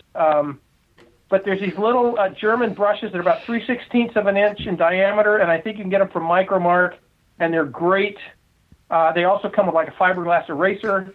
I like to use those. And I, like everyone else, I mix leather dye and alcohol in different colors and shades, nail holes. One of my pet peeves is using a razor saw for wood grain. I would rather use any number of different wire brush grits or grades. Right. The razor saws to me have a parallel grain with the exact same depth. I'd rather use a wire brush. Sure. That's about it. And then I knew there was something, Dave. I knew it. Something that just wasn't right. I curve it when I go. I make it curvy. So make it curvy. Yeah, that's true. Now, in the East Coast, I see a lot of wood that grays, and then I'm sure it does it in the West as well. However, I also see where we have a lot of moisture here. Not that you don't. So it depends on what side of the West Coast you're on. Or in the West you're at, you get different varying amounts of moisture or rain. If you're in the desert, you're not going to have a lot of mold and mildew. Well, not only that, but here's the deal. I think in the East you'll see a lot more of the wood as it absorbs water. It tends to bloat or expand. And within the West where you have less water and more sun and heat, do you see shrinkage of the wood, or in that regard, cracking, heavier cracking? Is that a true statement, or my? Yeah, it is. Yeah, like if you have a wooden chair here in Arizona that you bring from, say you live someplace east of the Rockies, and you bring this heirloom wooden chair that's been in your family for generations to Arizona, within a year, it will start to fall apart in a lot of cases, right? Because the wood shrinks and those glue joints come undone and pieces start to fall off. Okay. And so you have to, we have musical instruments. I play guitar, and there's a problem with humidity, with the lack of humidity. You have to keep an eye on that kind of stuff because the wood, definitely it shrinks. So yes, that's another. So if you have a building with parallel wooden boards on the outside, clapboards or whatever, there you can see gaps between them over time if it's an old building. Right. Yeah. Over time. Okay. Sure. All right. It's a dry heat. Right. It's a dry. That's what they say. Well, that's interesting though, because it's something that you wouldn't think to do for if you're east of the Mississippi. Because it's so humid here, you don't get that. You don't get that cracking, and you don't get that splitting. Right. Huh. You want to talk about stains at all, Jake? What kind of wood stain? You said alcohol. I just leather dye and alcohol with oil paints. I was mixing some oil paint and mineral spirits to create some different stains, and I find that's really good for siding because mineral stains doesn't warp wood like water does. Right. Or alcohol. Right. That's why I'm with that. I do like working with mineral spirits. Yep. anything I work with. I stay away from any kind of water-based stains because it warps. It warps everything. Yeah, you really got to make sure you brace the heck out of a structure if you're going to use any water-based stuff, because it'll just turn into a bow and arrow. It just becomes like a C shape pretty quick. Right. There is an exception to that. If I'm doing a severely weathered wood, and I don't know if this is a technique I can teach to other people, but I use watercolors. And I'll go back in and mix up some silvery grays in watercolors. And you can get some great silvery grays by mixing ultramarine and burnt sienna. And I just squeeze them out of a tube, and you can make it more blue or more brown, depending on how you mix them together. A little bit of water, small brush, and I'll go in and I'll actually paint grain on with that, with a like a 0 brush. But that's just me being very anal retentive, you know. But you can get some really. Hey, I'm all about that. I love that you do that. I'm one of those people who likes to go in for the very, very fine, tiny, itty bitty stuff. That would be something cool to see in a video if you could ever. Maybe I'll do that. Maybe I'll sell that. And I was just thinking, one of the places I really use that kind of technique the most is on something like scribed siding, where it's not individual boards, where it's all one piece of wood, but it's cut to look like multiple pieces of wood. It's really hard with just staining that to make it look like it's a bunch of different pieces of wood. But if you go back with a brush and some watercolors, you can make them look like individual boards. Yeah. Yeah, maybe I'll do a video on that. That'd be a cool, like you said, it's something that's hard to explain by just telling someone, but by showing someone, it might be something that just like... It's actually not hard to do. I think just about anybody could do it with the right material. I'd be cool to see. I put wood grain into a deck on a boat, one of those Seaport model work boats on our layout. It had decking, but I wanted to put grain in it because it was a resin cast. And it had grain marks in it, but it was a resin cast, so it didn't. Once you started putting paint on it, it filled in really. It's different than wood, you know. And you don't want to scrape it, because it is resin.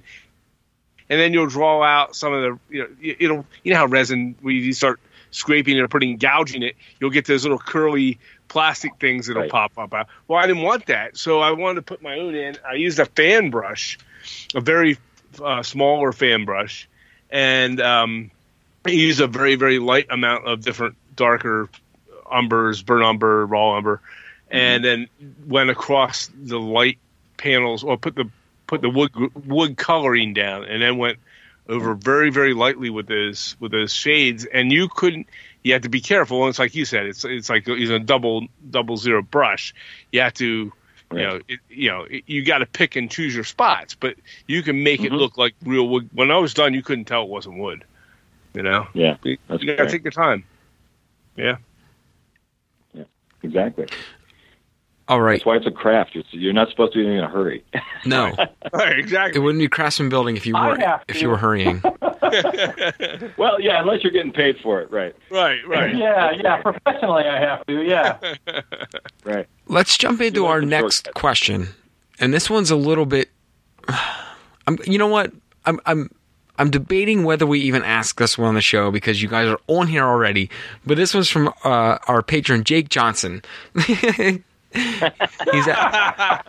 He says, "When did you start building Craftsman kits?" Or ask me about when I started building Craftsman kits. So I'm going to open this up actually just to torture Jake a little bit and ask Dave first when he started building Craftsman kits. And then I'm going to go over to Dave. My first Craftsman kit, I'm sure, was a Campbell Scale Models HO kit. It was a tobacco shop and the tobacconist shop. And I think I built it when I was about 15. Okay, cool. Yeah, that would be the. It was definitely a Craftsman. It was definitely a Campbell kit, which is a great one to get your hands into first. Oh, it was a great start. Yeah, it was a great start. I had a great local hobby shop back in those days where they had all of that stuff. Nice. I love those little plaid boxes. Yeah. So what about you, Jake? Yep. Since you asked the question, my story is very similar. You know. Dave and I both grew up in Orange County, and Campbell Scale Models was located in Orange County. That's right. And my mother, being an ideal Boy Scout leader, took us on a field trip to Campbell Scale Models, which you've got to know made a big impression on me as a kid. Oh, yeah, that'd be awesome. So my first craftsman kits were Campbell kits as well. I built a farmhouse and a barn, and I've got a handful of other structures, and they've got nail hole details on them. And I'm in the process, because I never got rid of them, of restoring them, so that I can kind of bring them back to the way they looked when I was 15, and maybe how they should also kind of look right now. But they're still in rough stages. But yeah, about 15. So. Yeah, I still have that tobacco shop kit too, in a drawer somewhere. That's awesome. Cool.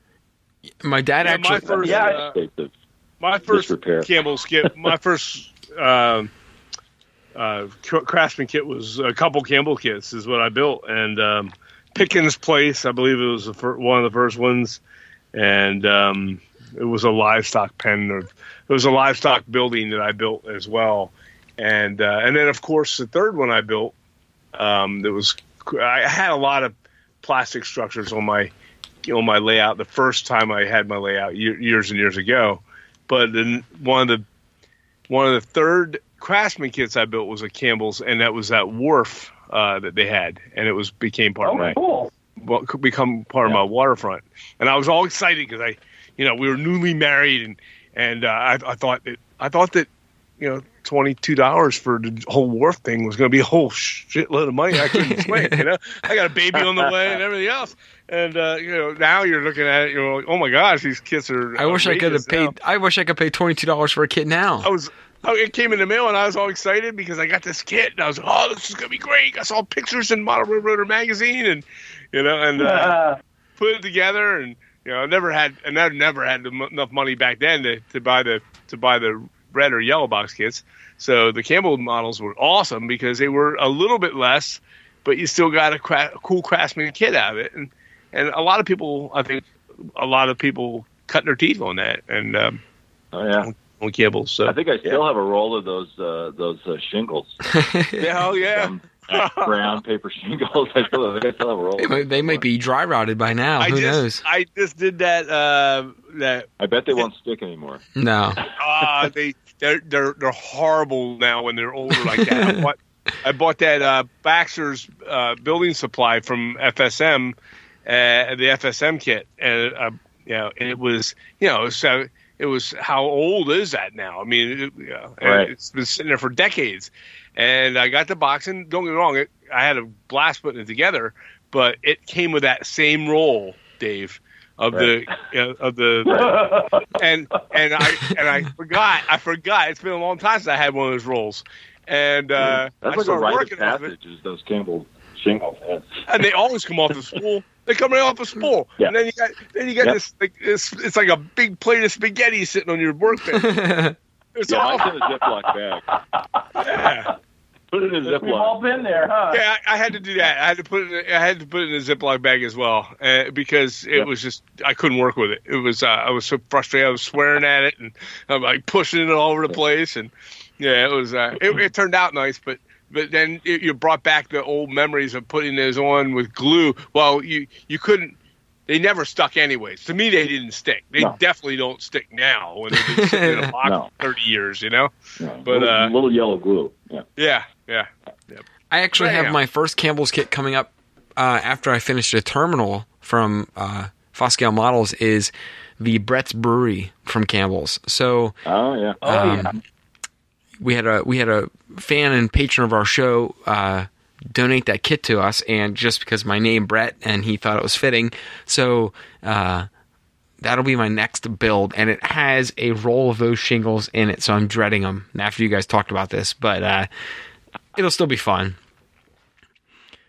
Brett, they're famous. Be lured by the modern technology of laser shingles to replace those with. I know it's very tempting. Yeah. I will not. I'm actually going to use everything in the box to build that kit the way it is, just because it was a gift.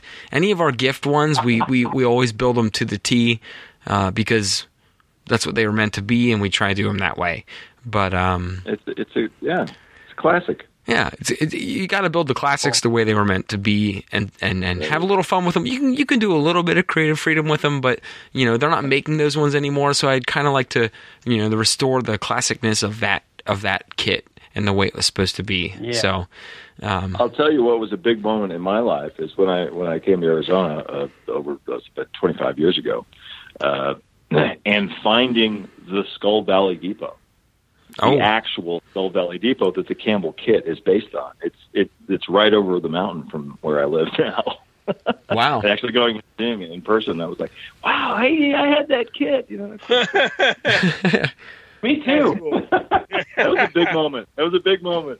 So I think the first Craftsman kit that I did, since we're all going to share our Craftsman kits, was the cigar shop from Bar Mills, which is, I know you guys, I'm sorry, it's a newer age kit, but I didn't get into the Craftsman kit building until I was, post marriage, post children, and I told my dad I wanted to do a layout in the basement, and before that I had previously done everything DPM, everything of the plastic world. And I did it to my best abilities to our current, the same style you see today from what we're doing is the same style I did with plastic building, but I never did wood Craftsman kits.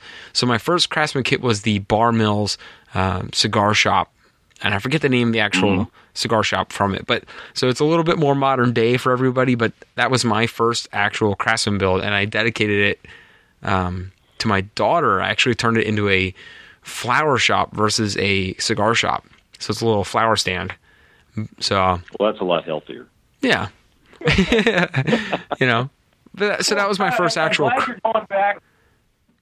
Go ahead, Jake. Damn you guys! You guys were talking. Brett, I'm glad you're going back to build one. I'm glad you're going back to build a Campbell kit, so that you know what we all went through. I'm going back to the beginnings. Right. Yeah. Back in the Stone Age. It'll be. So I have two structures done for this terminal kit, which I don't know if you've seen the photos of. It's huge. Yeah. I have two of the structures done, and once I get this one done, I will be doing the Campbell's kit. So I'm sure you'll hear me griping about it on the show in the future. I'm looking forward to it. Well, earlier tonight, you guys were talking about making shingles. How people make the shingles out of the straws that they cut. So while I was sitting here, I just tried to splice open a coffee stirrer, one of the smaller coffee stirrers, and see if I can make some HOs. It actually worked out really nice. I'm actually impressed, you guys, and that's why I'm going, damn you guys for telling me these new things. And I'm proud of you that you didn't cut I'm proud that you didn't cut yourself open in the middle of the show. Well, they work. It's going to really work. I think I'm going to try something along that lines. But now I guess you cut a million of them. You guys, it's all your guys' fault. Thanks. All right, let's move on to the last of our questions here. We got a couple, just a couple more. We're going to try and. And then I got something I got to ask them. We got a few more, and then we're going to wrap up this one with my dad's question here. So this one comes from Dan Banks. Can a Disney-esque structure still be a Craftsman structure? And I think you guys have already done this with the Carolwood Barn, but maybe even a more Disney-esque structure, something you'd see in the parks. Can that be something that could be done in a Craftsman kit? Absolutely. In fact, it was done long before us. Okay. The Grizzly Flats Depot that's been around forever. Mm-hmm. Milepost Models did it before, and who's got it now? Tim Moat. Scale Structures Limited did one in HO Scale. Right. Pat Turner had it. And that's a Craftsman's kit, and it is a hard kit to build.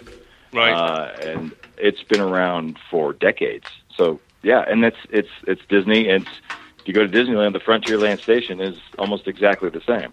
So it's a Disney-esque structure that is a Craftsman kit. So it can be done and has been done. Yeah. And what was the name of that real quick? The Grizzly Flats. It was on Lord Campbell's Railroad. Right. Awesome. I just wanted to get that written down here so I can throw a link in before we moved on. So that's a couple of them. is there, so really any of the, really anything could be done in a Disney, any of the Disney collection as a Craftsman kit. It's just a matter of where you want to fit it in. And obtaining the rights to produce it. Right. I'm sure that's a whole... from our end, if we were going to do it, obtaining the rights, the intellectual property rights to reproduce anything from the parks is that's the challenge. Right. That's half the battle. You have to have a layout where it's going to work. Yeah. Mm-hmm. That is a heck of a kit. I just pulled it up here on scalestructures.com. That's a neat little building. That's a great kit. Yeah. Cool little station depot.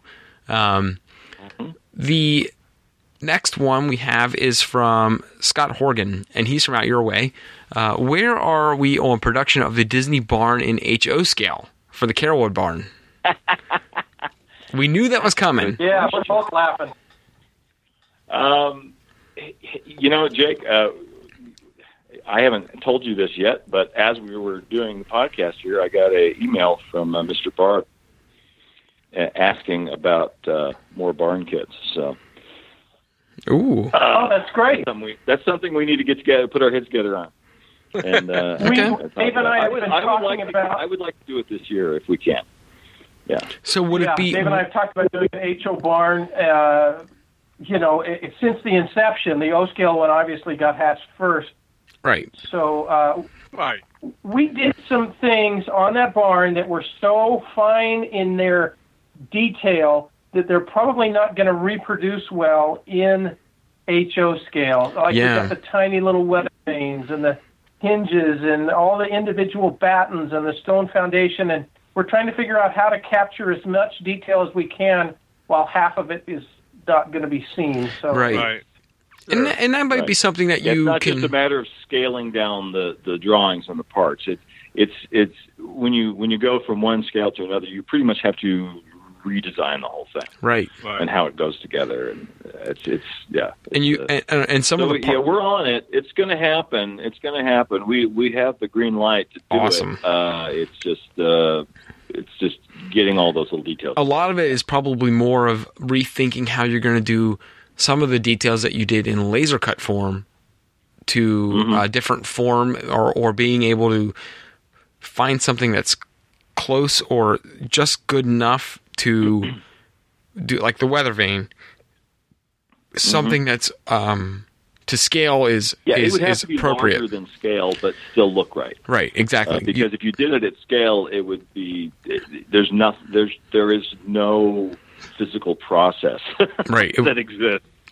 Even metal etching, the one we have is about as small as you can get. You could probably maybe do it a little bit smaller than that, but not much. So it would have to be a little larger than scale, but you'd have to cheat. In other words, right? It can be done. Now, on the note of kit building, I heard a rumor that Dave released has a new kit out. Well, let's... Yeah, we released a new kit today, as a matter of fact. Speaking of the Wild West, it is an O-scale Western gallows kit, a hangman's gallows like you would find in Tombstone or Dodge City or something like that, where the bad guy meets his end. Or in Good, the Bad, and the Ugly, where that is so cool. Blondie shoots the rope and Tuco gets away. I know ours is an East Coast town, Dad, but we might have to have a gallows just because it's. I think we need to have a gallows just because. Have one. Yeah. Yep. So we released it today, and I'm happy to report they're selling briskly already, which is great. This is not a limited kit, so if you go to the website and they're sold out, you can back order it, and we will make more. So we have a supply on hand right now. Nice. The cool thing about it, it's laser cut basswood, plywood, and Kevlar lumber, music wire, and string basically for the rope. and it operates. Yeah, I engineered it so the trapdoor works. Oh my gosh! Yeah, and you do. There's some shenanigans you do underneath. You make a working hinge and with some music wire, and you push the lever, and the trapdoor drops. So, amazing! Brett, that's not a West. It's not a West Coast thing, Brett. Oh, I know. There were gallows in the East. If you have a prison, like a prison theme, you sing or something. Sure, it would work there. We'll make it fit. And it's a one-holer. There's only one trapdoor, so you can only hang one person at a time. But if you buy more than one kit, then you can hang as many O-Scale people as you want. I think we have to put. Is it O-Scale? It's O-Scale. It's an O-Scale, and there's also instructions on how to tie a noose, an O scale. Wow. On there too, so you can actually accurately have the however many rings around the rope that they have. Nice. So it looks authentic. Yeah. That'd be cool. Just to build use responsibly. I want to swing back around to that quickly, but we have one last question from our patrons, and this one's from Dazzy J in Australia. And this might be the first question you guys have got from Australia. This is for both of you. What other passions do you have inside of the hobby besides craftsman kit building and super detailing? So other than the structures and details, is there something that you guys love doing? Scenery. Yeah. Creating an interesting scene. Okay. Is one of my favorite things to do. Yeah. What about you, Jake? I like to collect books on the history of the West and railroad history. So that's cool. Something. That's awesome. Yeah. Other than the other things I've accumulated, scenery and structures. And that kind of detailing are kind of my main focus. So, I've put in some decoders and I've built some track. But, I'm kind of primarily focused on that. I'm kind of guilty of... that's fine. Yeah. And the last question... I love collecting books, too. And the other thing is that I know just enough electronics to be dangerous. But that's how we are. That's our game. Yeah, but I love creating little animations and sound and lights. I think that adds a great dimension to the railroad, especially because my railroad has visitors. We have guests that come in to see it, and we do an open studio every month. So it's great to have. They can go in and push buttons and things happen. It's a lot of fun for people to come to visit. I always wonder when our layout is going to go up in flames or something sometimes. So yeah, well, it's not plugged in most of the time, so we're good. Yeah, but and this is one last question from Jake Johnson again. Man, you were all over this. Is what do you guys think of the Cerro? I'm going to pronounce this wrong. Saguaro movie theater. The Saguaro Theater. Yes, it's a cool theater. I love it. It's got a cactus out front. Yeah, it's got a giant cactus out front. I saw Burt Reynolds in 100 Rifles in there when I was a kid in Arizona, and it's actually a 1930s, 1940s era small desert town movie theater. I think it'd make a great building. I love it for us to do something. Is this Jake's question? Love it. Jake put two questions in for his own episode. I wanted to see what you guys thought of it, really. I know what I think of it. I think it's cool. I wish it could fit into something that we could put in on our layout, but, it's. Right. I think it's awesome. I like the cactus out on top of the marquee out in front of the building, and I think it's cool. I think it's an awesome-looking structure. I wish we modeled that area to do it. Have Dave tell you about his Old Faithful geyser. Well, you got to tell us now. It's Old Unfaithful. Well, that was speaking of little electronic projects and things. That was the, I wanted to have an erupting geyser on the layout because there's a place where the train crosses over these hot springs. Oh, this is always going to end well. Yeah, well... And it took me a long time to figure out how to do it because I didn't want to have like water vapor come out because obviously that's going to damage things. Right, right. And it wasn't until vaping became really popular with the youngins, you know. And I was looking at these vape pipes, and I thought, you know, one of those could be rigged to shoot to like a miniature smoke machine. And I started tinkering around with it, and then I realized that somebody else has probably already thought of this. Right. And I went online, and I found several on Etsy, actually. Somebody was making them. And they basically take a little electric fan and put it underneath the vape pipe so it shoots smoke at one end. And they use them for costumes and stuff like that. Huh. So I bought one and installed it under the layout, and now you press a big red button, and the geyser erupts, and it shoots a stream of this mist up in the air. And you can buy the vape fluid, which doesn't have nicotine or flavoring or anything; it's just the base, the vapor. So, and it's very much. It's almost exactly the same as theatrical smoke, like you see in movies and on the stage, on stage shows. Yeah, is it? So is it doesn't corrode the track, and it's it doesn't kill you. It's basically made of glycerin. Yeah, so it doesn't hurt anything. Can you buy it like the stream of? So I don't vape, and I don't know if anyone on our show vapes, but I do know that you can buy some funky flavors of vape. Can you buy the glycerin scented to be like the vape flavors, like whatever they have, Cinnamon Toast Crunch and all that?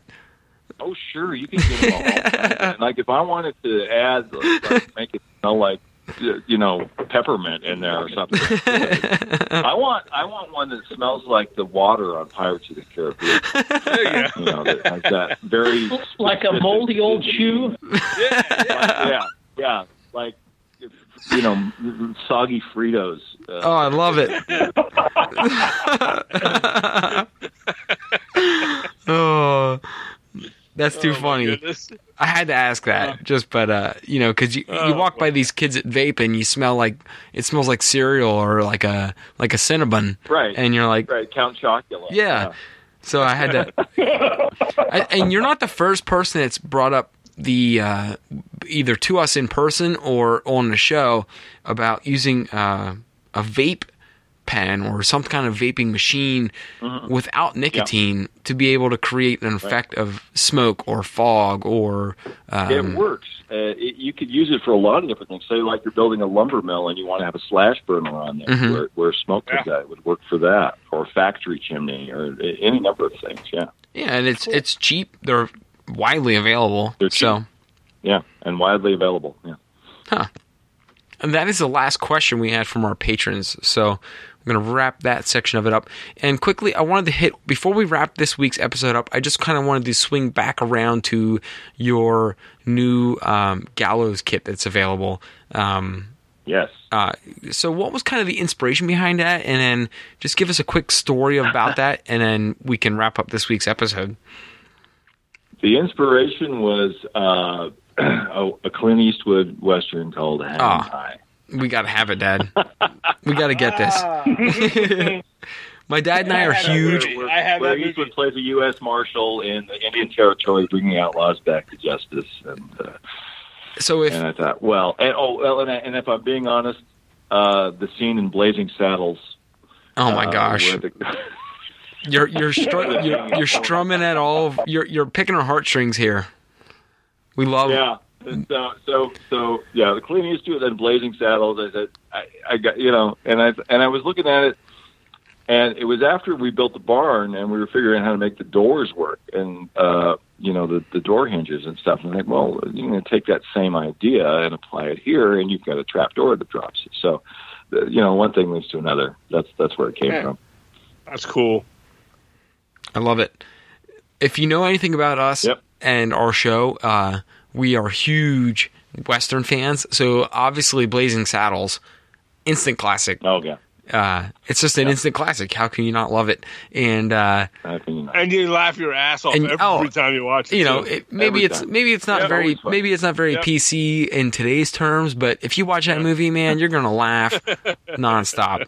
And we don't need to go into it, but it's funny. And just the fact that also you guys with this one were inspired by a Clint Eastwood movie. It's just picking at us here because my dad and I, both of us, are huge Clint Eastwood fans. Whether it was the Western movies he did or the 80s cops movies that Clint Eastwood did, up until his more modern stuff, my dad and I loved Clint Eastwood, or still love his stuff.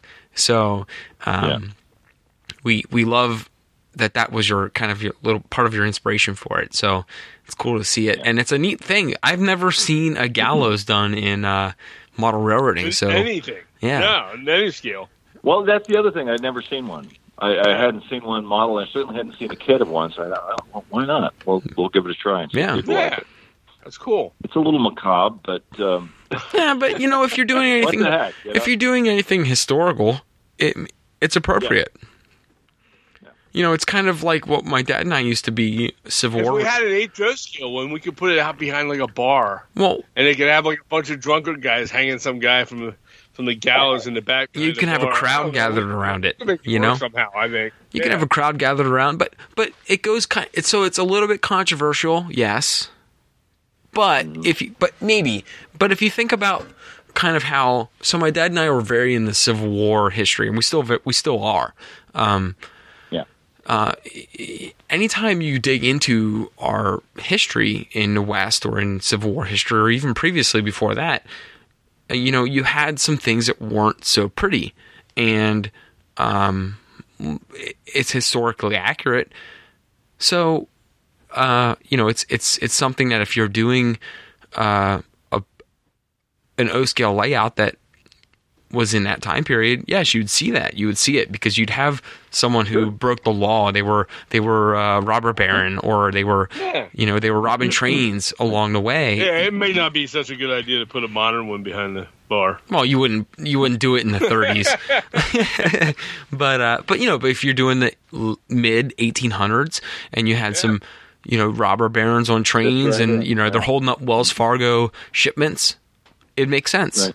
So, I love it. Stealing horses, all that good stuff. Stealing horses, sure. I love it. Yeah. So they used to hang horse thieves. Yep. Yeah, yeah. Horses were big money back then. So, if people are stealing horses or stealing cattle or robbing trains, you'd have a little bit of justice done in these small towns. So that's right. I love it. I like it. Yeah, it's fun. It's all in fun. And it's what's even funnier. It's kind of a weird pivot after doing the Disney Barn. But you know what I like about it though. Don't read too much into that. They have nothing to do with it. No, what my favorite thing about it is though is it. Horses, you might go to the gallows. Yeah. You know what my favorite thing is about the whole thing is it's functional. That's what's even better is the trap door is functional. So yeah, and I'm sure some clever person will figure out a way to motorize it too. I mean, the way it works now, you just it drops. Somebody will put some music wire in a motor and have it go up and down. Give one person it wouldn't be hard to do. One person a couple of hours and some minor motorizing of it, and it'll be right. It'll be an operational gallow. Right. Fully armed and operational. Right. That's awesome. Well, guys, it's been a pleasure to have you on here tonight. We kind of likewise. And to our fan out there who whined and bitched and moaned about the fact that we went over 2 hours, we did it again. Oh yeah, sorry about that. If you don't like it, you cannot watch it. If you're not familiar, we had a guy. Sorry, Jake and Dave. We had a guy that last week was upset that our episode was long. So I don't have the time to listen to this show. Well, honestly, though, I do appreciate that you guys been on with us now for 2 hours. I mean, it's a huge commitment of your time. I appreciate that you guys were able to dedicate 2 hours of your time tonight to talk to us, and happy to do it. And we had a lot of fun with you, shared a lot of laughs, and we look forward to catching up with you guys here sometime throughout 2020. And let's try April or May. How's that sound to you guys? Pretty good. Sure. Great. Let's do it. Right, we'll do a summer before pre-summer update of what's going on the West Coast, and maybe we'll come up with some West Coast, East Coast topics that we can kind of clash on at that time and discuss that then. So I thank you guys for coming on this week, and appreciate your time. Thanks. Okay. Thank you. And if anyone is interested in seeing what Dave and Jake have been up to, head on over to Crescent Creek Models on Facebook and their website at thundermesastudio.com or thundermesa.studio. Thundermesa.studio. I'll get it right, I promise. It is thundermesa.studio. I will put a link in this show's description for that. You can check out all of what they've been working on online as well. So thank you guys. Go directly to the models at crescentcreekmodels.com. Yes, there we go. I'll put both links on the show description, and you guys can check it out from there. But fantastic. I appreciate you guys coming on this week. As always, we've shared a lot of laughs and had a lot of fun. We appreciate it. All right. Thank you. All right. See you guys. All right, guys. Good night. Okay.